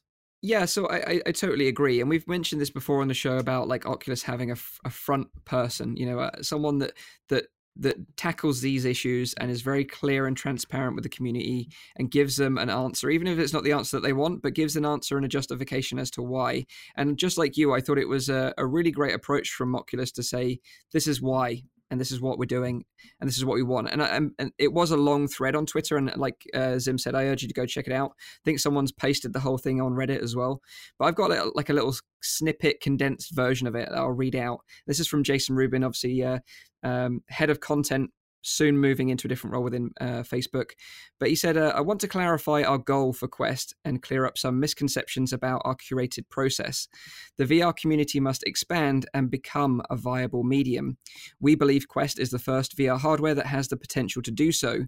So we're extremely sensitive as to what we present to new VR users. Consumers expect high quality apps at launch and after, and updates that add flawed experimental features, don't work for some users, or otherwise create a bad experience are not acceptable. This may require a trade off with features some users like and interests of the broader community. We apologize for falling short with a few devs we sent out Oculus Quest dev kits to before we had settled our curation process. We asked Virtual Desktop to roll back an update, obviously referring to the VR streaming feature. And this feature compromised comfort, safety, and quality to different levels for different users. Let's work together to push VR forward. Hmm. And yeah, uh, like I, I do I do like what he's saying here, but he doesn't of course he can't do that, but it's also because of the closed ecosystem, of course, that with virtual desktop they don't want people to play on Steam. But he's not saying that of course. But that's also one of the biggest reasons why this got pulled. Yeah. Which so I find which I found a really I think you're right. I think there's reasons why you can't say that. It's kind of written on the mm. wall already. But I also find that if you're going to be open, be open. In other words, say all the reasons because we all see it. We know it. I mean, we're not we're not they, muppets they, out here. They, they promote it. I mean, they they support a, a closed ecosystem themselves, yeah, so yeah, it's no yeah, secret. There's they can just be open about that. And a part of the thread that I didn't read out was that apparently they received complaints about that that app's feature and i was like i don't I don't buy that. Um, but i do understand it. I do get it because like if you're playstation you're not going to allow an app on your store that allows you to play xbox games. It's as simple as that if you put it down to the basics which that's what it that's what it boils down to. You know uh, oculus are investing a lot of money in exclusive yeah. content and they want you to to try that exclusive content, which is fine. I, I think way- I think every dev knows that too, and I think every yeah. dev knows how far they can go. But I think in this case, they like communication is key, right? So I I think there was something going wrong there where you don't yeah. know how far you are allowed to go with certain things, and then you try to just test out the waters and see what happens, right? Yeah, and and for me, I, I, get it. You know, if you if you're a, a, newcomer to VR, you buy a Quest, if you have a bad experience, then that's you kind of done. Yeah. Uh, because I've met so many people, and you guys probably have, have the same, where yeah. you sort of say they they say, "Oh, what do you do?" You could be an event like E3, for example. What do you do? Oh, like I have a, a VR dedicated channel. Oh, I can't do VR. I just can't stomach it. I get sick and then you, you sort of ask why you sort of delve into why mm. and then you find out that someone put them on like a vr roller coaster for their first vr experience yeah. don't ever do that yeah. by the way don't ever demo vr in roller coasters to new my, people. hang on my first ever demo was the oculus roller coaster I, demo I, I, know so I know. many people but it's not good for newcomers um, but I, I akin it to going overboard with alcohol like i'm sure we've all had an experience in our lives where we've got blind drunk on a, a certain brand of alcohol and for me it was when i was younger you know i, I went crazy on bacardi party, was sick as a dog, and now I can't even smell the stuff without it churning my stomach. And the problem is, like, if you have that experience in VR where you feel sick the first time you try it, you'll always associate that sick feeling when you try a VR headset on. No, I, Um, I, I totally, I totally get that, and I think with with Pavlov, that makes sense. This whole story with virtual desktop, that was a total different, different problem. Yeah, I Because those users, like the thing is, this feature that he added, because you could stream to Steam, you could play Steam games on your Quest. That's what uh, most people who buy the Quest are not looking for, because it's a standalone VR headset. It's Mm. it's it's it's not made to to uh, to do that. It, it's Yeah. possible you can do it, but it's it's better to play it uh, the way it's supposed to be played. I, I agree. I I back Oculus's move on this for that reason. Is that I just wish they would have said. Look, I mean, they did to an extent. They said it's for the comfort of these users. And actually, Mhm. Mike, uh, you know, reading the same thing that, that Jason had posted about um, about the complaints that came in. That sounds that sounds valid. Actually, that someone some muppet, sorry, you know who you are out there. Yeah. You know, out there was like, "Dear Oculus, I tried this thing that Reddit told me. It was broken. Can you please have it removed?" And cut the guy's bollocks off. But anyway, so you know, guys out there busting his balls trying to get this stuff working. I got to play with it for the first time this week. I know you guys covered it earlier. Um, I played Pavlov, and actually, I was able to get a kill.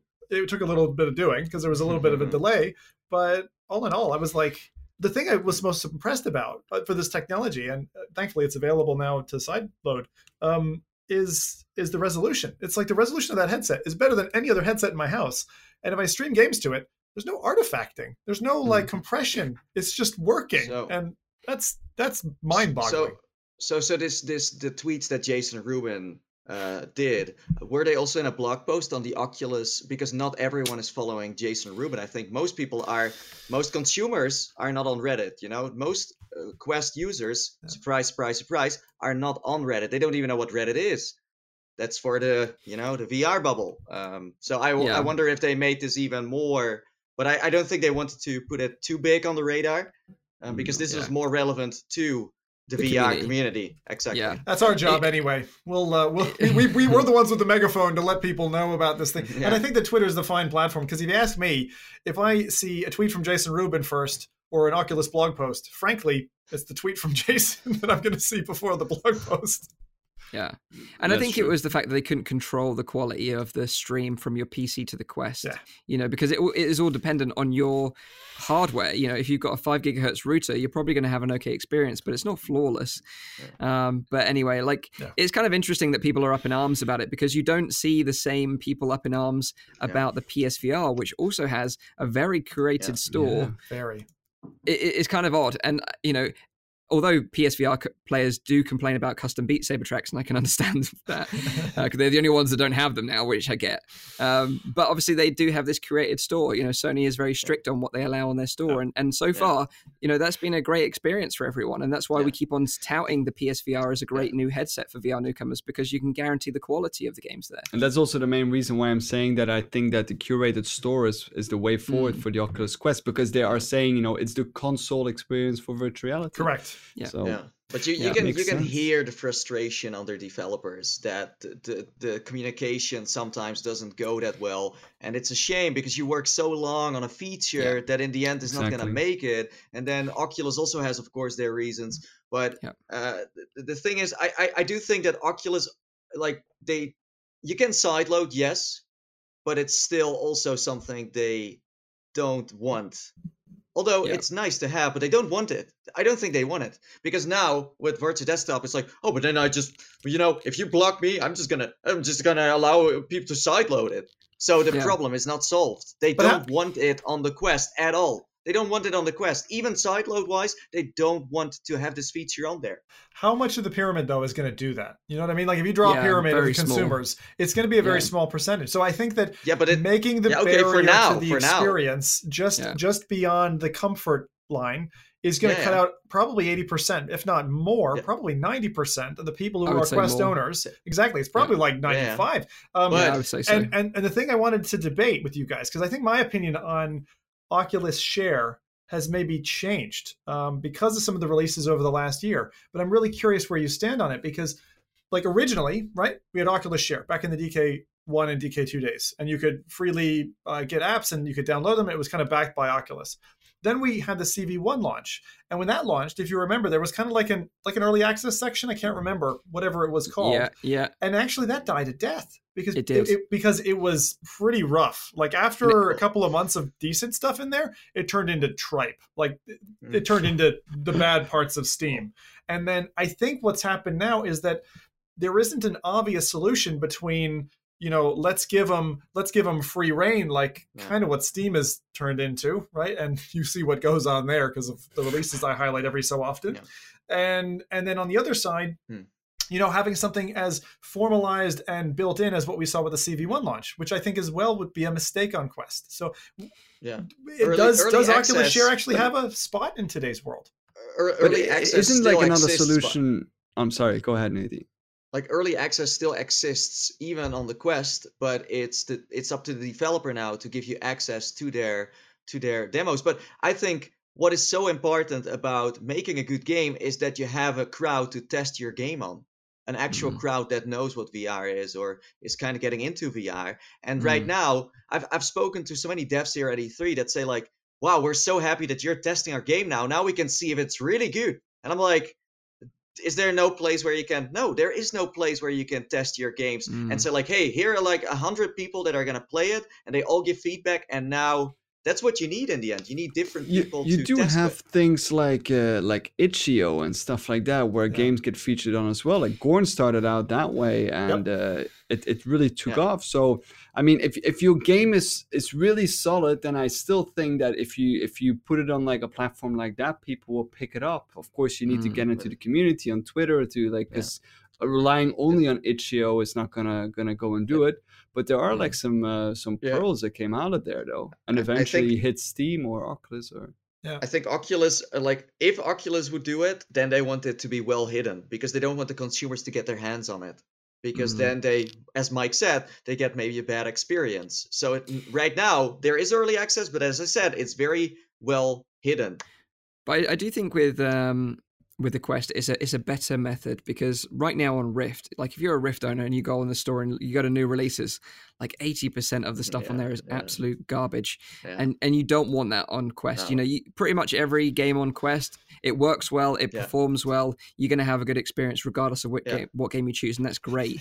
um, and I think the thing is with the Quest, you do have the best of both worlds right now yeah because if you do want to experiment you could sideload them. You know sideloading is relatively easy. Yeah. it takes Yeah. like 10 minutes of effort uh, and then once it's set up it's done and you can you can experiment to your heart's content.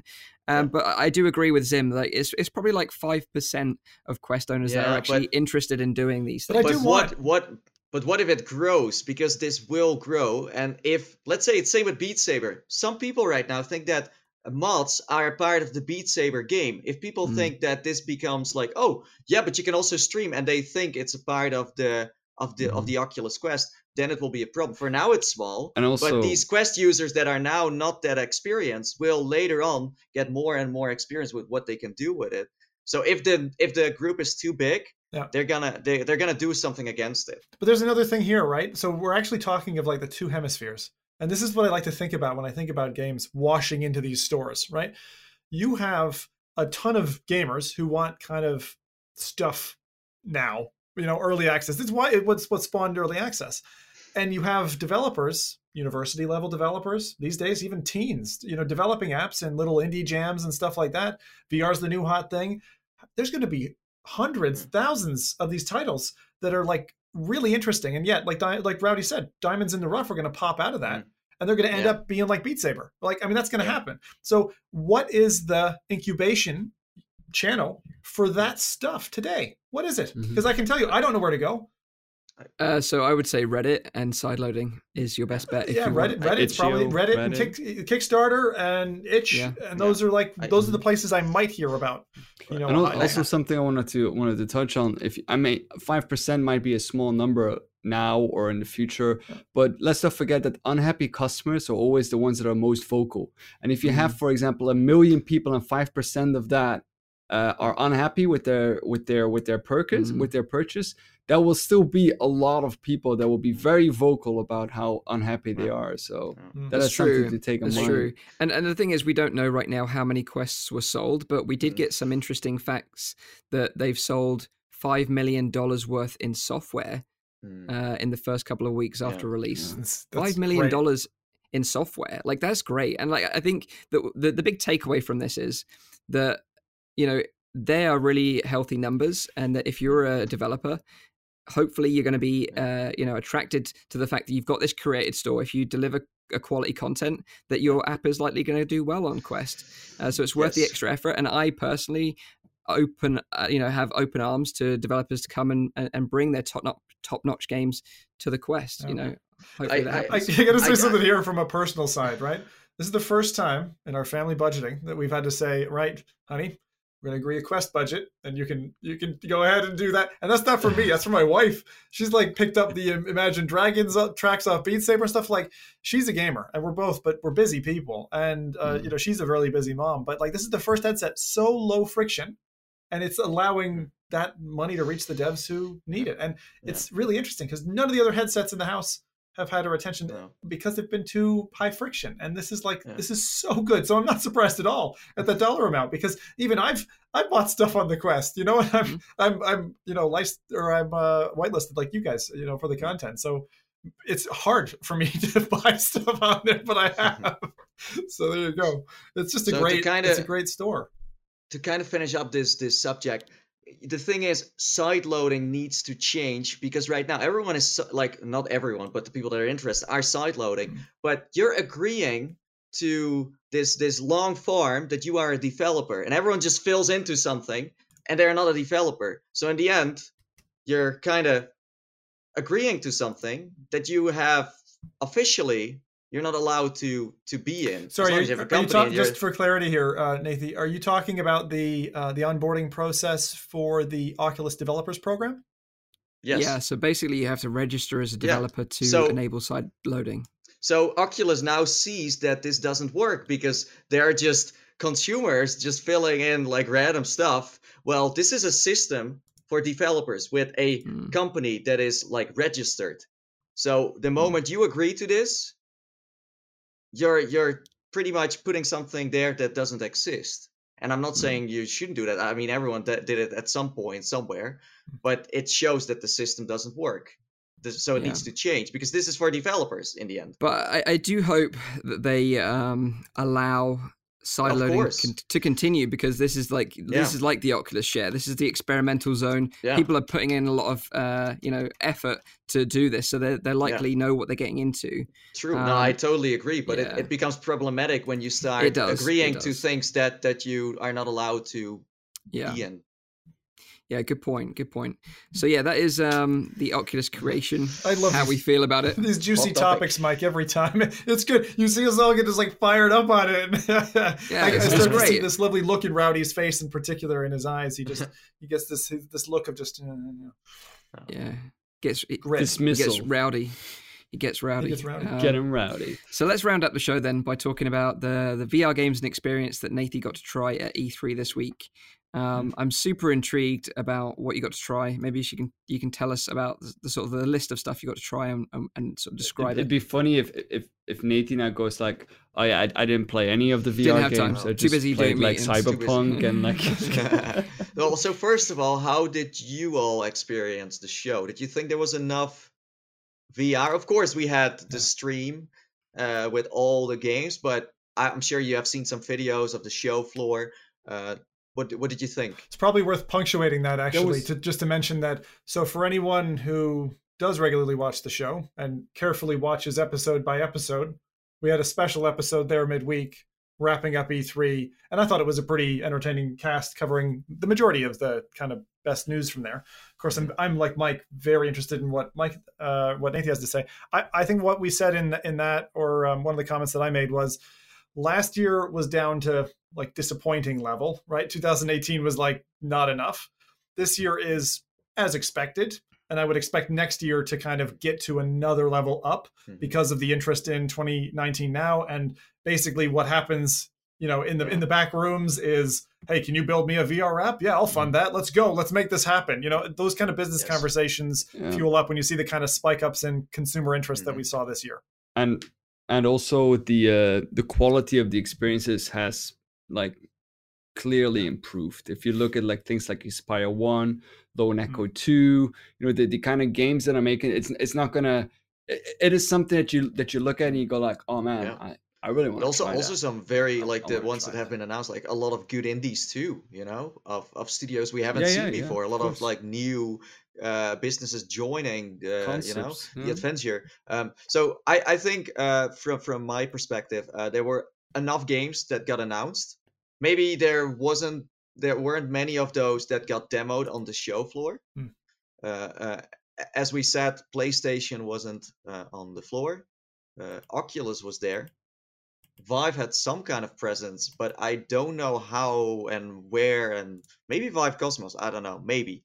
Um, and that's about it. And then some, of course, small indies and and other you know businesses around the show floor. So Oculus had the biggest presence there with the Quest and uh, the Rift S. was it an So- i didn't see any pictures of that like was it was it an, as impressive as as their pax lineup or was it like a, a pivot from that? Um, I, I, th- I think it was as big, but it was different. I thought that they were just going to move all the stuff from PAX to, but they had a super interactive booth. You could take a, photo with Olivia from Lone Echo. You could uh, attack one of the the uh, demons from uh, Asgard's uh, Wrath. You could do uh, Beat Saber mixed reality and take your video home.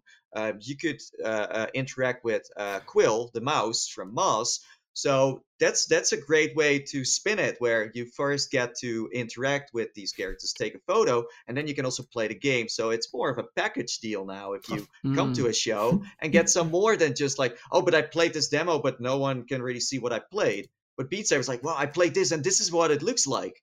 That's super Yeah. smart. I thought the most impressive thing that I saw was was uh, Quill from Moss. It was basically a hologram, Yeah. right, on Yeah. a on a like A a, a prop that log, one. And it Yeah. just looked so adorable. like it looked amazing. Yeah. That looked And, so. I'm um, very impressed. they had a contest going on where if you took a photo and you send it to them on Twitter, um, you could actually win uh, stuff. So you could, for example, win uh, a little uh, quill uh, statue. They're like super rare. Still don't have one. Dang it. Polyarc, um, Polyarc Games, if you're listening, Yes. please. Yes. I, I, I need Quill in I my need- life.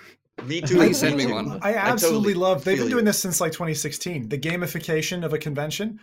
I support that 100%. Like I think that turning taking taking your game and promoting it through another kind of game where they're you know you Mhm. got to find this mouse in the convention that you reward them. Yeah. So so smart. Yeah. It's really cool. They also they also had a, a Beat Saber photo booth, and you could uh, hold two of these like sabers and kind of uh, um, yeah, well, hit the blocks on the beat. It was just like a uh, like TV screens around you, um, and you could take those Mhm. sabers home after taking a photo. So um, yeah, there were, were some things you could win. They didn't have a stage at PAX like they had um, you know here at E3 where they really you know talk about what VR is and what a Rift S means. I, I do think they could have done that. Um, although E3 is a back like is a is a press event and not really for consumers. It's growing. Uh, Facebook Gaming also had a booth where they also had uh, the Oculus Rift S and the Quest. So they had in on in both like you know they have like two uh, places Yeah. where you can try stuff like the show floor, and they were at both show Mhm. floors, so they spread it. Um, and the Quest and the Rift S had the same amount of space. I thought they were going full on Quest, but in the end, they still apparently uh, think that the Rift S is also, you know, I, and it needs it, of course. Uh, but I Mm. thought that Quest was going to take the overhand. Didn't. Um, and yeah, what you could play there, I, I made a list because I did so much stuff. So So quickly, while you're that. doing your list, um, I just want to say about the photo opportunities, particularly the Asgard's Wrath one, because I saw it on uh, the Oculus uh, Instagram, and I was like, this crazy madman. He's like doing this leap with this axe behind his back, and his like legs are full like behind him, and I was like. And then I looked closely. I was like, I know that guy. It's like that is Talon. That is Talon being Talon. you know, uh, he was there, uh, yes. yeah, Th- this guy, he works for Oculus or works for Facebook. Super enthusiastic, really Mm. big, muscly guy, hilarious dude. but when he gets into his VR games, like he goes full ham on it, and like he he's got scars on his hands from like smashing stuff up. But he, uh, yeah, he, he he made that amazing photo. This this. Talon Talon guy, even if you don't know him, he he has so much potential to become the face of Oculus. Uh, just saying, uh, I think. Uh, but anyways, uh, at the Oculus booth, you could play Asgard's Wrath, uh, Beat Saber, Moss, uh, Vader Immortal, After the Fall from Vertigo Games, Um, Lone Echo 2, and Phantom. was kind of weird to like. I like Phantom, but p- having people sitting in this booth on a chair, yeah, I don't know, man. Like it, it it's like yeah, it it's it gets a little boring in in some way. You know, Look, the game is great. the Just to game- like, remind people, some- this is the kayak one, right? yeah, yeah, the kayak one where It- you it have wa- to it sit. It won some awards though, right? I, I think it won some awards at the show. Um, Yes, a lot of awards Yeah. Actually. Um, but it's just weird to like you want it to sell as an active way, and if people then want to sit down at home, Yeah. fine. But it just looks a little. You have this big, that like this big room, and you're just sitting in the middle. Like you could have like smaller. Um, They but should yeah, have put uh, a kayak on the floor, right? That would have just made sense. That's what I was. I thought he was about to say like it's weird because Ah, weird in yeah. a funny way, but I think you mean weird in an, in a kind of a socially awkward way to have a dude Yeah. sit in the middle of a dude or lady sit in the middle of a room with a chair and you know yeah, it, it looked a little sad. I don't know. Um, I get it. yeah. But uh, anyways, uh, what I tried is uh, first of all, I tried Lone Echo 2. Um, amazing uh really really good uh, they have some uh let's say for the people that played lone echo uh, uh, one uh, they have some new gameplay features in there that will will add up to the experience of course olivia's back you play as jack um there's some some aliens involved now so it's it's getting a little bit more spiced up did I hear it's it's Um, meant to be longer? Fifty like percent I- longer. Fifty percent longer, so. apparently. Yeah, That's good. i think First so game wasn't That's a short, lot. so yeah. First game But, was uh, already it- quite long. it definitely felt different than the first one it's it's as i said you know with aliens you you really get Yeah, I, I different, remember that uh, we said with the feel to it. first one that the beginning was really good, and then in the middle it dipped a little bit, and Yeah. then at the end Yeah. it like picked up the pace again. So maybe yeah maybe they learned from that, and like I- they they tried to add like more of that kind Yeah. of vibe to it, uh, like we So had in I the did- beginning. Like the demo I played, it wasn't the start of the game. It was very like close to the start. I felt like. Mhm. Um, so um, it's it's beautiful, you know, visually it's it's amazing. Uh, audio is super super decent. Uh, I played it while the devs from Ready at Dawn were watching, and we also spoke afterwards. Um, I I was uh, talking to them about like, hey, uh, you know, multiplayer, uh, you know, we have Echo. They're just like, like we can't say anything. Uh, so uh, yeah, you know what's gonna happen. Um, but yeah, great, super great. And uh, uh, I don't know if you could do that in the first one, but you can now like tap your visor and have like a a light source. So when it's dark, you can uh, turn that on. That wasn't the first Um, one. Wh- wh- uh, Yeah? yeah. Yeah. Sorry, is, are you just bringing a controller up, or are you actually tapping the headset? It's tapping it. Yeah, it's like tapping closely to the headset. I was tapping it all the time, of course, because They you're, used to have that with the DK1, and I'm like, uh, this is like a Uh-huh. 600 quid piece of device. Like, I don't want to be hitting it, the electronics Yeah. inside. I'm just thinking about the circuit board.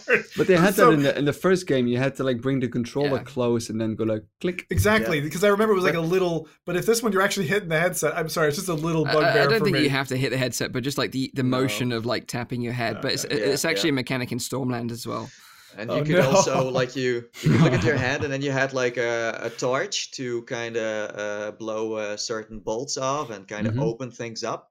Uh, you could you know of course open doors, things like that. Um, but you like I, I got like uh, I played it twice, uh, so I played two hours of it. Um, I, I played the same demo Mm, twice nice. uh, because usually you know when I when I want to show it off on my channel, I play it once so I know how to play it and where to look. And I play so many stuff that sometimes I'm like, oh wait, so these are not moves anymore. What, what are these control? Oh yeah, okay, yeah, we're now on. So you're switching around with headsets all the time. It's like this this brain pain you're getting. Um, but yeah, uh, they gave so much away, I would say, for a 40 minute demo. So I'm so happy that they give press more. And you could also skip between scenes if you wanted to do more gameplay. There were like buttons in this demo that said like skip to next part because press is sometimes so dumb that they just stay in this lobby while there's also some gameplay, you know. And Yeah. so yeah, no, Lone Echo 2 is uh like as you expected is going to be a, a solid uh, Yeah. title to get. Nice. Um, and then I played the Beat Saber 360. We already spoke about that. Mm. Um, the Beat Saber team was, of course, there. It was super fun. They said I was good at the game. I don't know how, but I'm I'm very noob at this game. But they, were said just being like- nice. I, I think so. Yeah, I think so. I was too. thinking the same thing when I was like, I'm not going to burst this bubble. But thank yeah, you for doing I, that, I think so too. Uh, then I uh, also tried Sniper Elite VR on Oh, the please. PlayStation. How was it? How was it? Uh, How was it? How was the scope? Okay, uh, listen. Uh, Oh, this no. is going to Oh be interesting. no! No, I'm, first of all, very early demo. Okay, they're very early in development, so they're looking for people to give some good feedback on this. Um, so you play on the PlayStation VR. You have this aim controller. Um, you can walk around with the thumbstick. You can. Exp- it's so weird because Sniper Elite is a third-person title, right? If you played it before, you know it's third person. It has never been in first person. So the moment you're like, wait, wait, this is first person. How how how the heck, you know? Um, but I started in this in this uh, I don't know maybe a French town or something. There were like explosions going on, like planes flying over, super epic. So then I started walking around, could pick up all kinds of guns. I had a sniper rifle. I had also a machine uh, uh, gun, a submachine gun, and uh, yeah, I had to snipe down some some uh, German uh, soldiers. Um, so what you could do, you could look through the scope, and it was kind of like I, I've compared it before to uh, Phantom and also Shadow Core, where it kind of snaps to your Mm. eye. Mm. Uh, I think it's the the best way to go uh, right now to snipe. Um, Mm. So you have to close one eye and then shoot. You could uh, turn on a slow mo, so you could get the momentum, and then if you hit them at the right spot, uh, you you became the bullet. You flew th- to the enemy, and then you could see his organs, right? And you see the bullet flying through his organs and see where you're hitting him, Three like kings the testicle all shot over and the again. head shot, and it's so, so satisfying. you became the bullet, actually? Yeah, you Yeah, you became the bullet for a second, and then you uh, watched the the German soldier from a distance and see where you. And that was kind of weird because it doesn't make Yeah, any sense to suddenly be in Because a it sounds like world. Mario Kart. Your bullet bill. Yeah. Bullet bill. Well, the bullet itself, I don't think that was that bad because it takes just a snap. It's super fast, Yeah. so you don't even feel it. But then the moment you're looking at the soldier and you're kind of in this simulation, you're like, where the heck did I even go? Where am I? So that didn't. So sorry, is it like an out of body experience where they're kind of taking you out of your character Yes. and yeah, you're just Yes. looking at him from third person. Okay. Yeah. And can you And see I- yourself? I- Can you that- see your own just- player character, or no? It's just the Ger- the German No, no, soldier. no, no, no, no. It's and and since uh, if you remember playing it, you're not in the world anymore. You're like uh, like the whole uh, world around you is like blue or kind of like Yeah, simulation wise. You know where you're in the slow mo. So I told them, and this is maybe they can improve on, is uh, just make it like you're still in the same Huh. world. So you kind of get the idea like, oh, but I'm still here, because that kind of felt like a disconnection.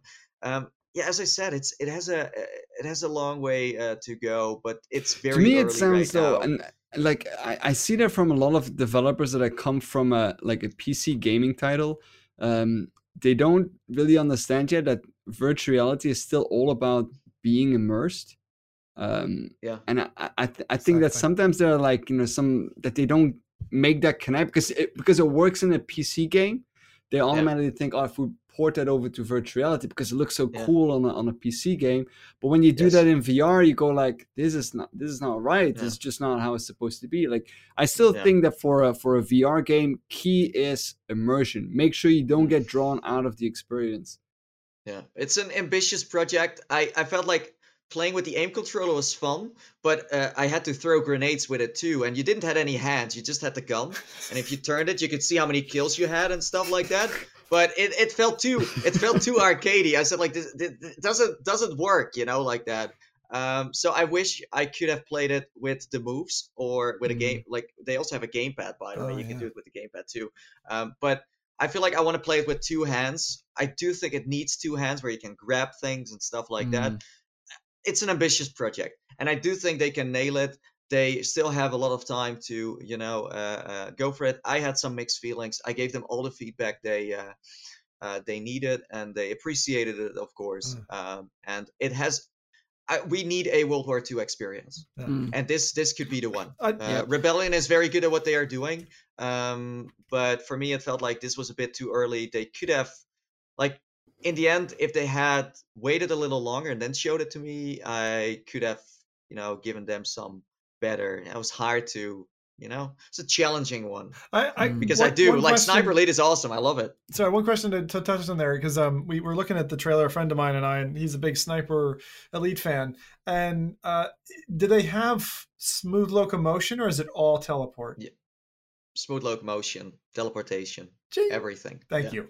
Everything. so. And you could it was free roam, so you could you could uh, pick your spot and shoot the enemies from all kinds of sides. Uh, use barrels to shoot. That is cool. That's Um, cool. That is yeah. nice. It really Um, does sound good. Like it sounds like if they take your feedback on had- board, polish it up Yes, a bit, this had could be a good title.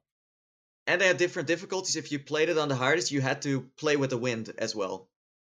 So It- oh, it- nice. it has- I know, I know, right? So, so this this is going to be epic for sure. Right now, they just need all the feedback they can have. So, if you get the opportunity to play it somewhere on the show floor and you have something good to say about it or something bad about it, then just tell them because that's how developers. As I said, testing that's the way to go.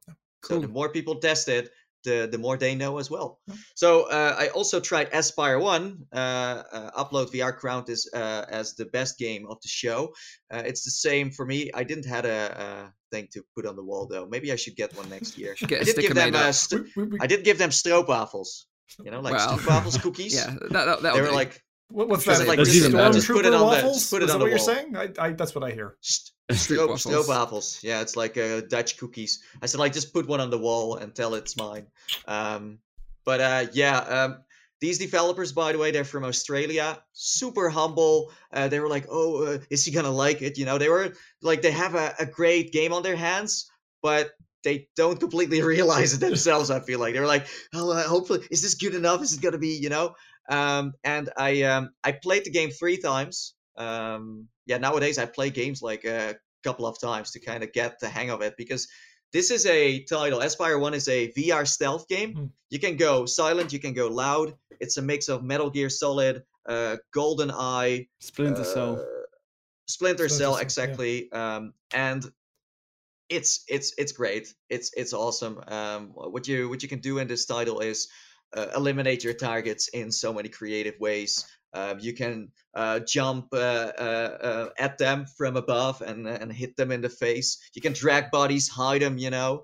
Um, but the but the goal of Espire One is that you need to like uh, if you finish a level, it tells you how much damage, how much uh, uh, how much damage you have done to everything, and the lowest the cost, the better. So it's like, oh, you shot a barrel, well, that's like 10k. You you did this, well, that's 20k. So Right. the the lower the number, the better. right. Um, so you have to kind of do it silently. So I'm happy they did that because otherwise people would be like, "Oh, I'm just gonna shoot everything and then I finish the game." But you you can't because then your score will be too high, and that's what you don't want. So do want you are, are, are you kind of doing this like on on contract and you're going to get paid a lump sum and then the damage Yeah. is what you're taking off Yeah. of that? Right. Yeah. So Brilliant. you will never be able to go on zero because in the end you have a contract. So that's already a little bit of money.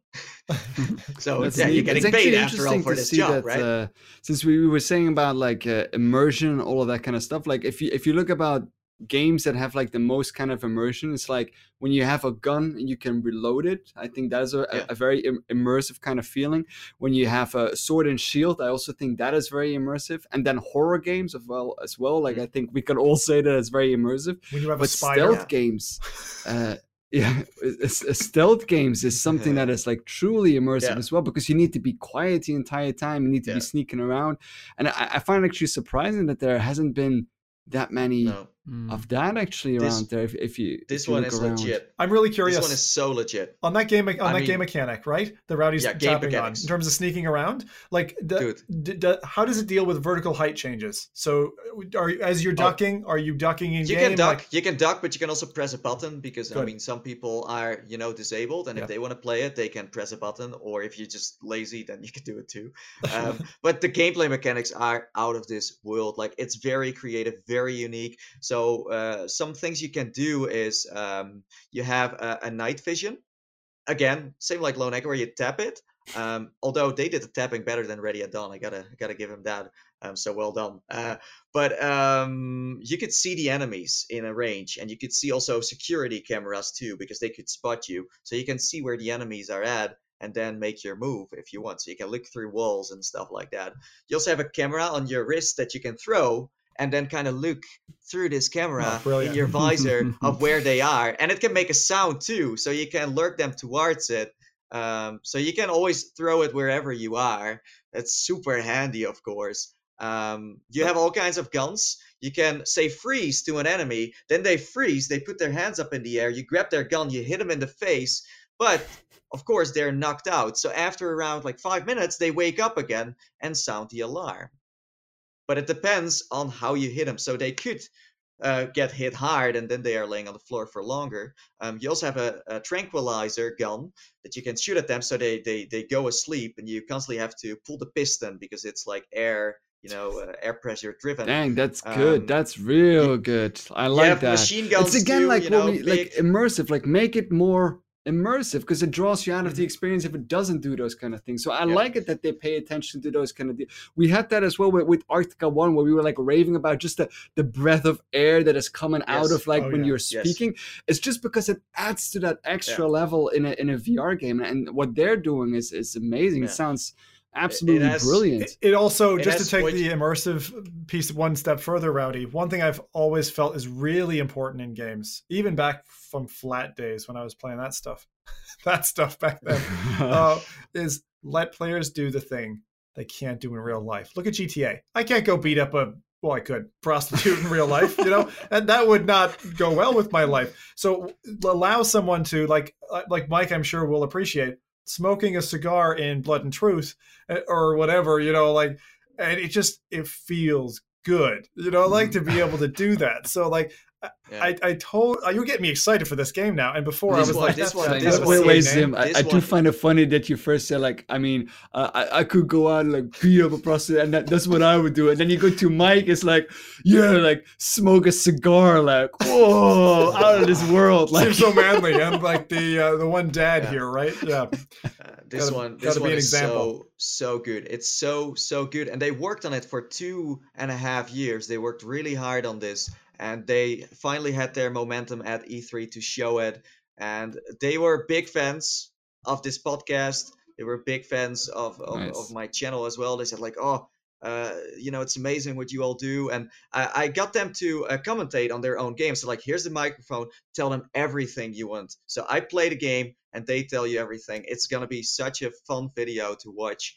Um, and they have so many so many features. You can be so creative. You can crawl through fence you can jump on the enemy turn on a slow mo and then hit him or do it super fast. You can climb almost everywhere you want. You can use zip lines to get somewhere but you can also just climb ladders uh, go under the floor hmm.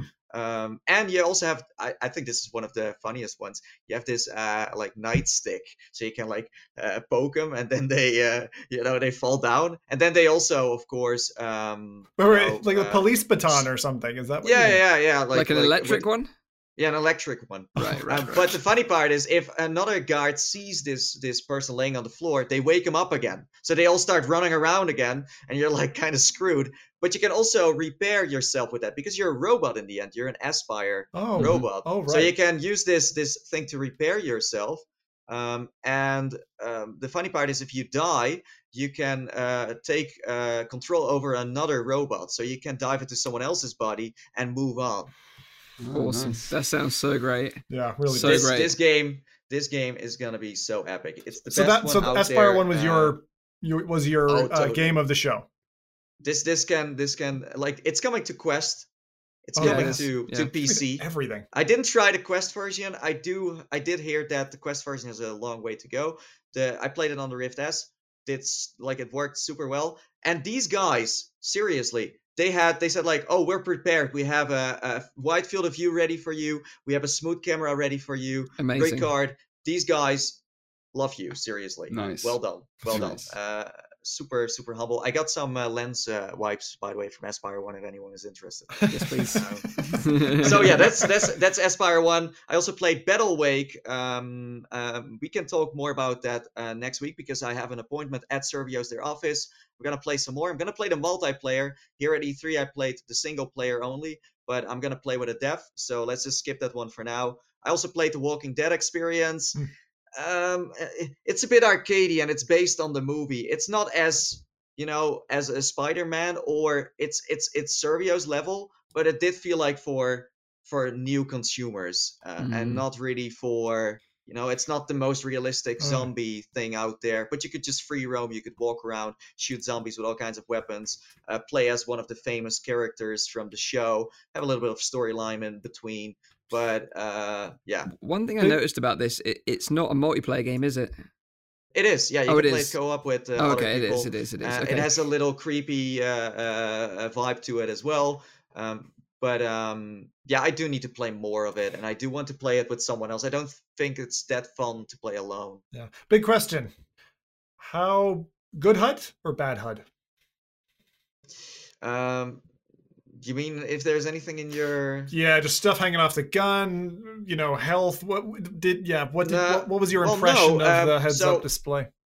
Um, there wasn't much in my face. Blood splatters when you hit the zombie with a baton. You could, uh, for example, grab their necks and then kind of hit them real hard, or smack them with guns, uh, yeah. things like that. This is And not a you could loot- non-violent episode. Yeah. Yeah. One of the concerns we had when we saw the trailer during our E3 special was that there was a, a lot of like shooter. HUD that was like mounted on the side of the gun, and Yeah. also like your health was on your wrist. Yep. And I don't know if it's just because like the gameplay Oh, was yeah, yeah. recorded in kind of like a bad way. It looked Yeah. very zoomed in and cropped. But it has um, it has something on your wrist. Yeah, you could see the health on there and uh, stuff like that. And if you got hit too much, then you got this red kind of vibe around you. Um, so, but not not that bad. It's a fun title. If you like Walking Dead, it's gonna be great because you know you can play with Negan's uh, baseball bat, and you can be Rick, and you can use his revolver, uh, things like that. So you can it's, do all it's kinds good, of stuff but that you can't uh, do in the it's, real it's world. in the middle somewhere. You know what I mean? okay. Yeah. Uh, Yep. So, but we'll Um, see. If I play the co-op, maybe it's gonna be even even cooler. Who knows? Then I played After the Fall from Vertigo Games. Ah. Yes. Super decent. Felt like uh, uh, it gave me Art- Arktika.1 vibes. Um, you had all kinds of crazy tools you could like upgrade your because it's a zombie shooter. It's a zombie apocalypse. Uh, kind of like storyline, um, and uh, what you could do in this game, you could like uh, play because I played it co-op with one of my Dutch uh, friends. Was kind of fun to just talk in Dutch and do my thing. Couldn't record it sadly, so I don't have any footage. Um, but um, yeah, they had like a system where you could upgrade your guns and also your your wrist. So I had like this little missile system on my wrist, and I could just shoot like this, and all these missiles locked onto the zombies, and they flew away. Like the physics were crazy good, and it's like Arizona Sunshine. But way faster, super quick. All the things that you're usually kind of annoyed by, like, oh, I need to open a cabinet, but I need to first holster my gun to look into the cabinet. It's now like click, click, click, click. You have all that XP coming in. It's like super fast, and you can Huh. you know, open doors real slow and Arcade. look around the corner. Real fluid experience. then that's good. Yes. Yeah. Yes. Good flow. Um, Yeah. yeah. and I, I do feel like this game could have a, a good live in a, location-based uh, arcade as well. Yeah. Um, it's it's great. It's it's awesome. That's what we thought Um, as well already on the uh, on the on the last stream that it was really aimed at like arcades and uh, and those kind of things. Um, Yeah, it yeah, felt makes like sense. that. It felt like that. Um, it's uh, again, it's a good, it's a good title. I wasn't super blown away by it, but maybe I need to play more. Uh, they had some like uh, uh, variation in zombies, and they look uh, really scary. Um, and again, playing it with someone else, I think the fact that we're getting more co-op, that's what Mm. we need. Same with Walking Dead. Same with Battlewake. We need more co-op. It's Mm. so much fun. Yeah. Agreed. So, so yeah, that's. I'm sorry. Uh, this is like a nutshell version of everything. No, that was awesome. I Uh, think that was a really good okay. roundup, and I think uh, Okay. you know, I think uh, Um, Zim's going to join me in saying that I'm super hyped for Espire One. Like Well- I was very excited about it anyway, but yeah. even more so now. I got some you've- more- I You got converted me more to, to excited. I, I wasn't. I wasn't excited for this game originally. I saw it and then I was like interested, and now Nathan's made me excited. So I mean, the, the the thing I love when you get someone, any one of us really, uh, on a showroom floor comes off of it. You can see the energy coming off of Nathan, like he's Yeah. gone Okay. Super Saiyan. But You know, it's so good. I love that. This is just a start. It's getting better here, okay? So, I also tried Red Pill VR. No one knows what it is, I think. I heard of it, but Um, no. It's pretty much um you know there was this like this dance experience where you could join with others and dance on the music. How is it called? The Wave? The wave, yeah. Wave. Oh, yeah, the. Wave. It's Oh. kind of like the Wave, but they are aiming to build dance clubs uh, in VR and let people uh, join, for example, a DJ Tiësto or Martin Garrix or Marshmello from their own house. Yeah. And what Smart. they did there, they had this large booth. They had a DJ in VR, and they had leap motions everywhere, so he could see his own table. So he was live in this dance club, uh, playing, you know, he was making the music. I could see him because it was a multiplayer. Um, and they had dancers too that were mocap that I could see that were just dancing around, and they could clone them and let them be Wait- all kinds Wait, of wait, wait, wait, wait. This Uh, sounds very much like that final uh, episode from the last season from uh, Black Mirror, right? Which you which exactly what the Miley Cyrus one? Right, yeah, yeah. This sounds Where very she, much she like embodies like, uh, her avatar in VR. Yeah. Yeah. But they had these dances. So let's say if you go to an event, you know, to a dance event, and you have dancers on stage, they could be mocapped and then sent to the VR version, and people can do like they can enjoy the same concert. Plus, you can document it, and you can always go back later. So you can always go to that show a year after it happened and That's pay awesome. a ticket. So this is like a new level of entertainment. Um, so that's a quick uh, uh, shout out to Red uh, Pill VR. bHaptics was there. They were showing off uh, their haptic uh, vests in Nice. combination with the Vive Focus. So I, I feel like they're going into the standalone uh, uh, market too now. Um, they upgraded their vests a little bit. They looked a bit more shiny, uh, better. Super popular booth, by the way. Uh, great meeting them again. Um, uh, Proxymat was there. They had some new mats. Uh, these are pretty much uh, rubber mats that you can stand on, so you know, like you're in the middle of your play space. I think they are great, especially if you start crouching and you have to. It's like a soft floor, Yeah. um, super decent, and, and they the- are doing really well for themselves. So yeah. What's I, the u- price I use their, their products all the time as well. You've I use it Yeah. every day. Do you have one Yeah. there, Mike? Yeah, yeah. I can go and grab it. Yeah, Hold please on. just show us because I'm, I'm just curious to the like the price for one of these things. I don't know if you know how much. I, I think it's just like a Um, round mat generally. I don't know how much are they again. This is brilliant, Mike, and it's got a, it's got Oh, a no, Mike. disc in the middle. Yeah, so it's got a, a, a button in the middle and a Yeah. button at, the- at the front. So you got this big yellow button, so it's Yeah. tactile, so you can feel it under your feet, so you always know when you're in the center of your play space. And then you've got this other tactile button at the front, so you always know Yeah. what the front of your play space is. Yeah. And uh, certainly for VR content creators, it's great Yeah. for knowing you're always in camera. You know what I mean when you're recording content. Yeah. The cool part is, this is going to be a thing in esports soon. Show it this way, this way, Mike. This is- This, the Yeah, it's, very, it's, it, it- it's very thick. It's very Okay. s- soft. Uh, so especially like when Nathie said when you drop down to your knee in some games, Yeah. uh, very soft takes all the impact out. So Huh. you should Yeah. definitely hit them up, uh, Zim. I'm surprised you don't have one already. I actually am gonna. I need one for my space now. So now Yeah. I've, I've kind of carved They- it out. Thank you. That have- looks really they- cool. They have it's big ones, cool. they have small ones, and he like uh, the the the owner told me that uh, they have interest in esports now because those like if you went to Yeah, Oculus Connect for example, they don't have really a soft uh, thing, so you will soon see them uh, in the esports uh, area too. Um, then I uh, tried Sensor Glove, was like a quick five minutes, super quick, but they uh, had new gloves with thermals in there on the fingertips, Mm. so you could feel like when it was cold and hot and stuff like that. I heard that uh, because uh, Tyrell was helping them out with the marketing, Yeah. and he told me that Palmer came by. Palmer Luckey was also uh, at E3, and uh, he said like, yeah, just turn it up a bit more, you know, just just go a little bit beyond the boundaries. So he burned his finger in the end. Did he? Tyrell's like, oh yeah, if you want to, sure, man, here you go. So he kind of burned his fingertip. It's kind of funny. I don't know. wow, just burn a Um, billionaire's finger. Well done.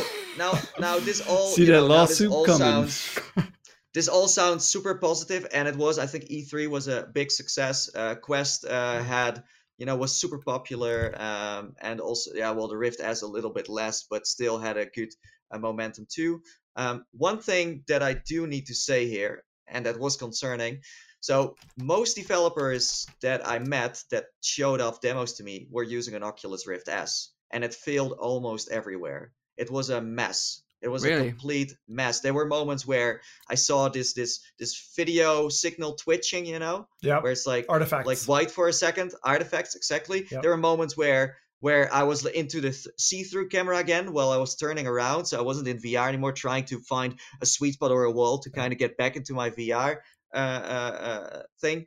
Um, and even uh, where the demo just crashed, it just crashed completely uh, uh, on on the Rift S. Um, also, devs that just used other headsets because of the fact that Mm, Rift S is not reliable enough. They wanted to, but yeah, so I uh, like only at Oculus it was of course fine, but I feel like they built these rooms in a way where, but it should be an all-round headset. It should almost work anywhere. But it Yeah. just didn't. It just didn't. I remember when we were, we went to PAX uh, in Boston, and the guy that created the Oculus booths was very specific about the way that they did it, Yep. and that's why you'll notice that the booths were like semi-opaque, but they had patterns on the on the on the on the on the glass, Yep. so it's so the Yeah. inside-out tracking could work effectively.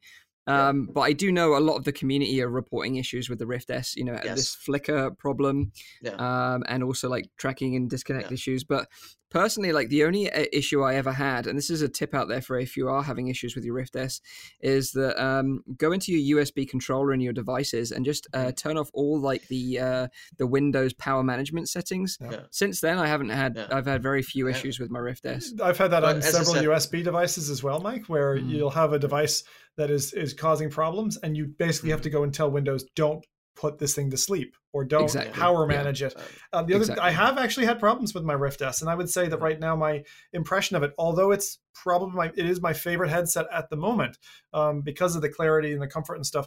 It's a little buggy at the moment. It's like Yeah. a little bit unreliable. it's I think that's the word that Nathan was using. I think and and, I think and I, I get the same thing because like I've had it go completely black, middle of a Yeah. show, and I'm like, the feck's going Yeah. on here, and I have to you know reinsert the HDMI or the USB to get it to wake up again. And I've had that, I've had that on several occasions now, having owned it only what a month.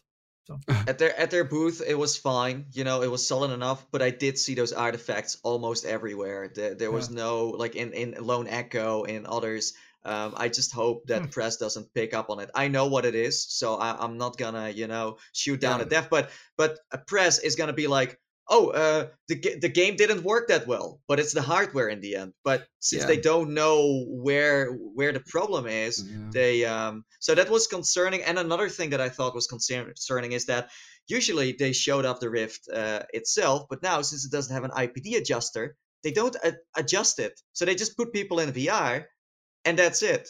Mm, like i was playing lone echo they didn't ask me about my ipd mm. so the, you just play it so it could be that you have a wrong ipd you try there you're like yeah well i can't i don't know what this is but i couldn't see sharp it's a weird and and they should they should do it for everyone to like hey we slide the the ipd to the right spot for you You know what I think they should do actually, because it's now software controlled um, on on some of the headsets now.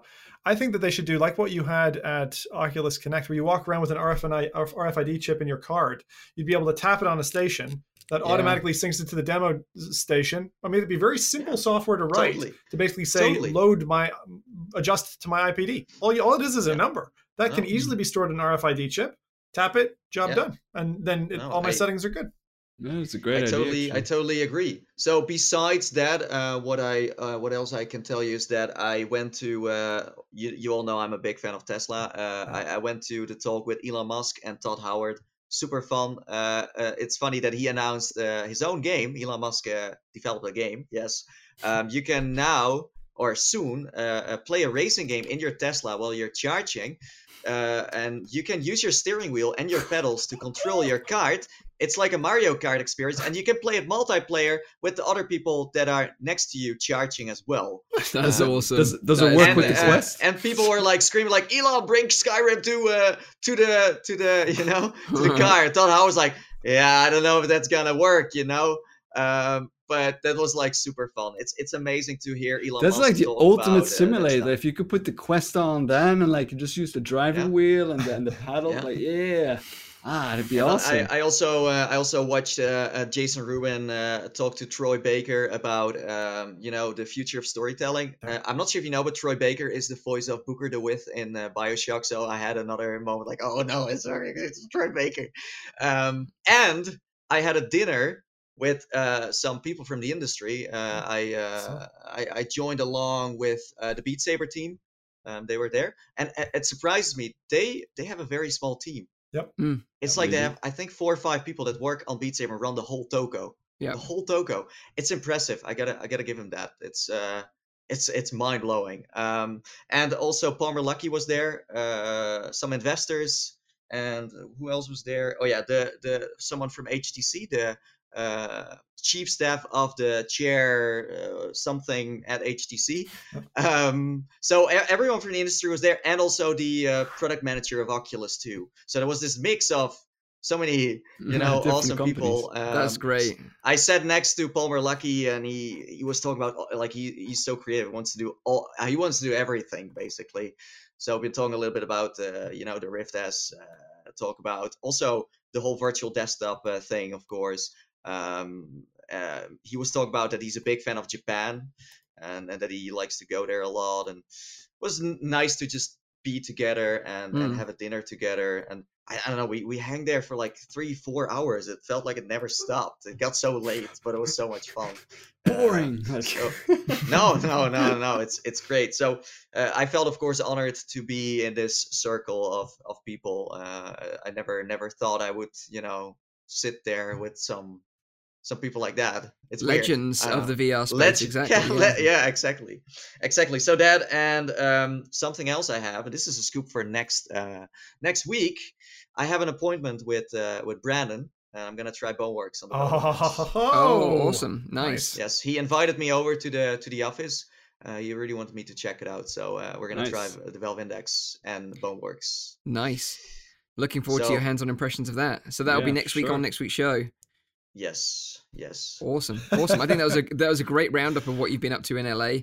Uh, sounds like you had a great time. Uh, if you've got any questions for Nathie uh, about his experience in LA or any of us about what, any of the topics that we've discussed today, uh, put them in the chat now, and then we can maybe answer a couple of questions before we round up the show. But just a reminder that this is a, a weekly VR, AR, and MR talk show, live streamed every Saturday on YouTube, Facebook, and on Twitch. You can tune in live at 7 p.m. in Europe. 6 p.m. in the UK and 12 midday in central US. Also, check out the audio version. It's available on iTunes, SoundCloud, and Anchor. Um, so yeah, let's get into some questions. If Yeah, we- anyone's got any, We got one from uh, Victor Riddle. He's asking, uh, Nathie, did you get to play Pistol Whip? Or get Uh, any was it- news on what's up with the Respawn Oculus project? Um, Respawn, uh, the, that that title has not been announced at E3. I'm surprised. I'm surprised Same. that Oculus Rift me S too. didn't get many, uh, you know, launches at all. Um, that's concerning once again. Um, Pistol Whip wasn't there, at least not that I know of. But I did hear in the back doors there were a lot of Valve Index demos. But uh, Pistol Whip, I'm not so sure. I'm not so sure. All right. Someone was Hmm. asking to compare against uh, Arizona Sunshine and The Walking Dead. How would you compare the two? Arizona Sunshine is more of a realistic simulator, and uh, the, the other one is more arcadey. Um, Mhm. but then you can play as your favorite characters, so it's it's total different, total different experience. It's Mm. not the same. but also that kind of makes sense coming from Survios says they own VR arcades, Yeah. right? So Yeah. Exactly. There was another question Although- here um, relating to uh, Lone Echo 2. Do we have any idea when it's coming out? Uh, Mm, I it for I when I played the demo at the end, it said like soon on Rift. But that's it. it's this. It, it, it- wait, um, no, I can't remember now. Must be this year for sure. I think it's it seems to be ready to go. I can't remember. It must be. I mean, Rift S needs titles. It, does, needs to it come does. out this year. Go- you can't sit, tell me that it's gonna be 2020. That's gonna be a disaster. Mm. Um, Well, so five something days else ago, I, uh, uh, it was reported that Lone Echo was delayed to quarter one of 2020. What? Mm. No way. Who, who's who's reporting Okay. that? What's the source? Uh, Road to VR. Well, they're pretty reliable. It's Yeah. it's a shame, by the way, you guys weren't here because uh, I went to the Two Bit Circus. It's an arcade here in LA. It's the best Uh-huh. one uh, out here, and uh, they had a, uh, a World of Tanks tournament. Hologate was sponsoring it, and Hmm. uh, they gave away HP refurbs because HP refurb was the biggest sponsor there. So there were like there were like five, six refurbs laying around there. I said to Tariel, should we just grab them all now and run them real fast? You know? Yeah. Um, yeah, they What- were sponsoring it, and there was like even laying one laying around there that you could just you know uh, look at. I was like, "Whoa, that's the Awesome. prize." I'm still Super tempted to race with one. There was a there was a question earlier that I thought was uh, was a nice maybe wrap up then uh, to to finish this one off. It was Nathie, how did you like LA? I think it's your second time out. Um, well, I, I, the, the, I haven't seen that much of LA to be honest with you all. Um, uh, like, I've been I've been running around. Like you know, you need to know. Like I, I wake up. Uh, we we leave at like eight nine, and we have appointments until like eight nine, and sometimes there's something in between. Where we're like we gotta do this too, uh, because someone's like, eh, "Did you hear about that one party?" Or uh, yeah, Zim is gonna be jealous. There were so many good parties here. I went to the YouTube gaming party and there were some you know some some colleagues of mine there and and they had like a good DJ and had some crazy visuals going on. Facebook gaming party was also uh, uh, there, of course. I'm always surprised they don't serve much food at these parties. Only alcohol and That's that's Uh, the that's the problem that we had at OC5. Can you remember I went to S- SVVR and I almost passed out because I hadn't eaten all day? Yeah, well, that's that's well, that's what you kind of kind of need to wing with. And the best party that I think was was there was from Shacknews. I've never heard of Shacknews before until now. It's a website where they write about games. It's like IGN a little bit. Yep. But they had a party in the Mayan, and this is a famous place in LA. It's like a temple. It's like you're in Tomb Raider, but everyone is partying. And they had like they had like Rocket League stations everywhere. They had like a big uh, tournament going on there. You could sit at this giant throne made out of keyboards and mice. Oh yeah, saw I saw that. Super That was good. epic. Super epic. So they had like, you know, gaming parties everywhere, everywhere. Dude. Awesome. Sounds like you had a, such a blast. So Yeah. Oh, yes. I'm still trying to compute what happened. Yeah, I bet. I'm looking forward to definitely hearing your hands-on impressions of Boneworks next week. Um, I'm not actually going to be here next week uh, as it's my birthday next Saturday, so I think Ah. Ray, uh, Rowdy's going to sort of take the reins uh, as being host of the show next week. So uh, have fun with that, Rowdy. Good luck with that, dude. um, so yeah, that's a wrap for this week's show. We've had a jam-packed episode full of news and interesting tidbits. So I hope you've all enjoyed it as well. Thanks for joining us live in the chat on this week's show. We really appreciate you joining us live each week. oh, and, We and have- a like on this video. Slam a like on this video. We hope you have a great week in VR. Uh, we'll be back next week, uh, so tune in then, and uh, bye bye for now. Take care. See ya. Bye bye. Bye bye.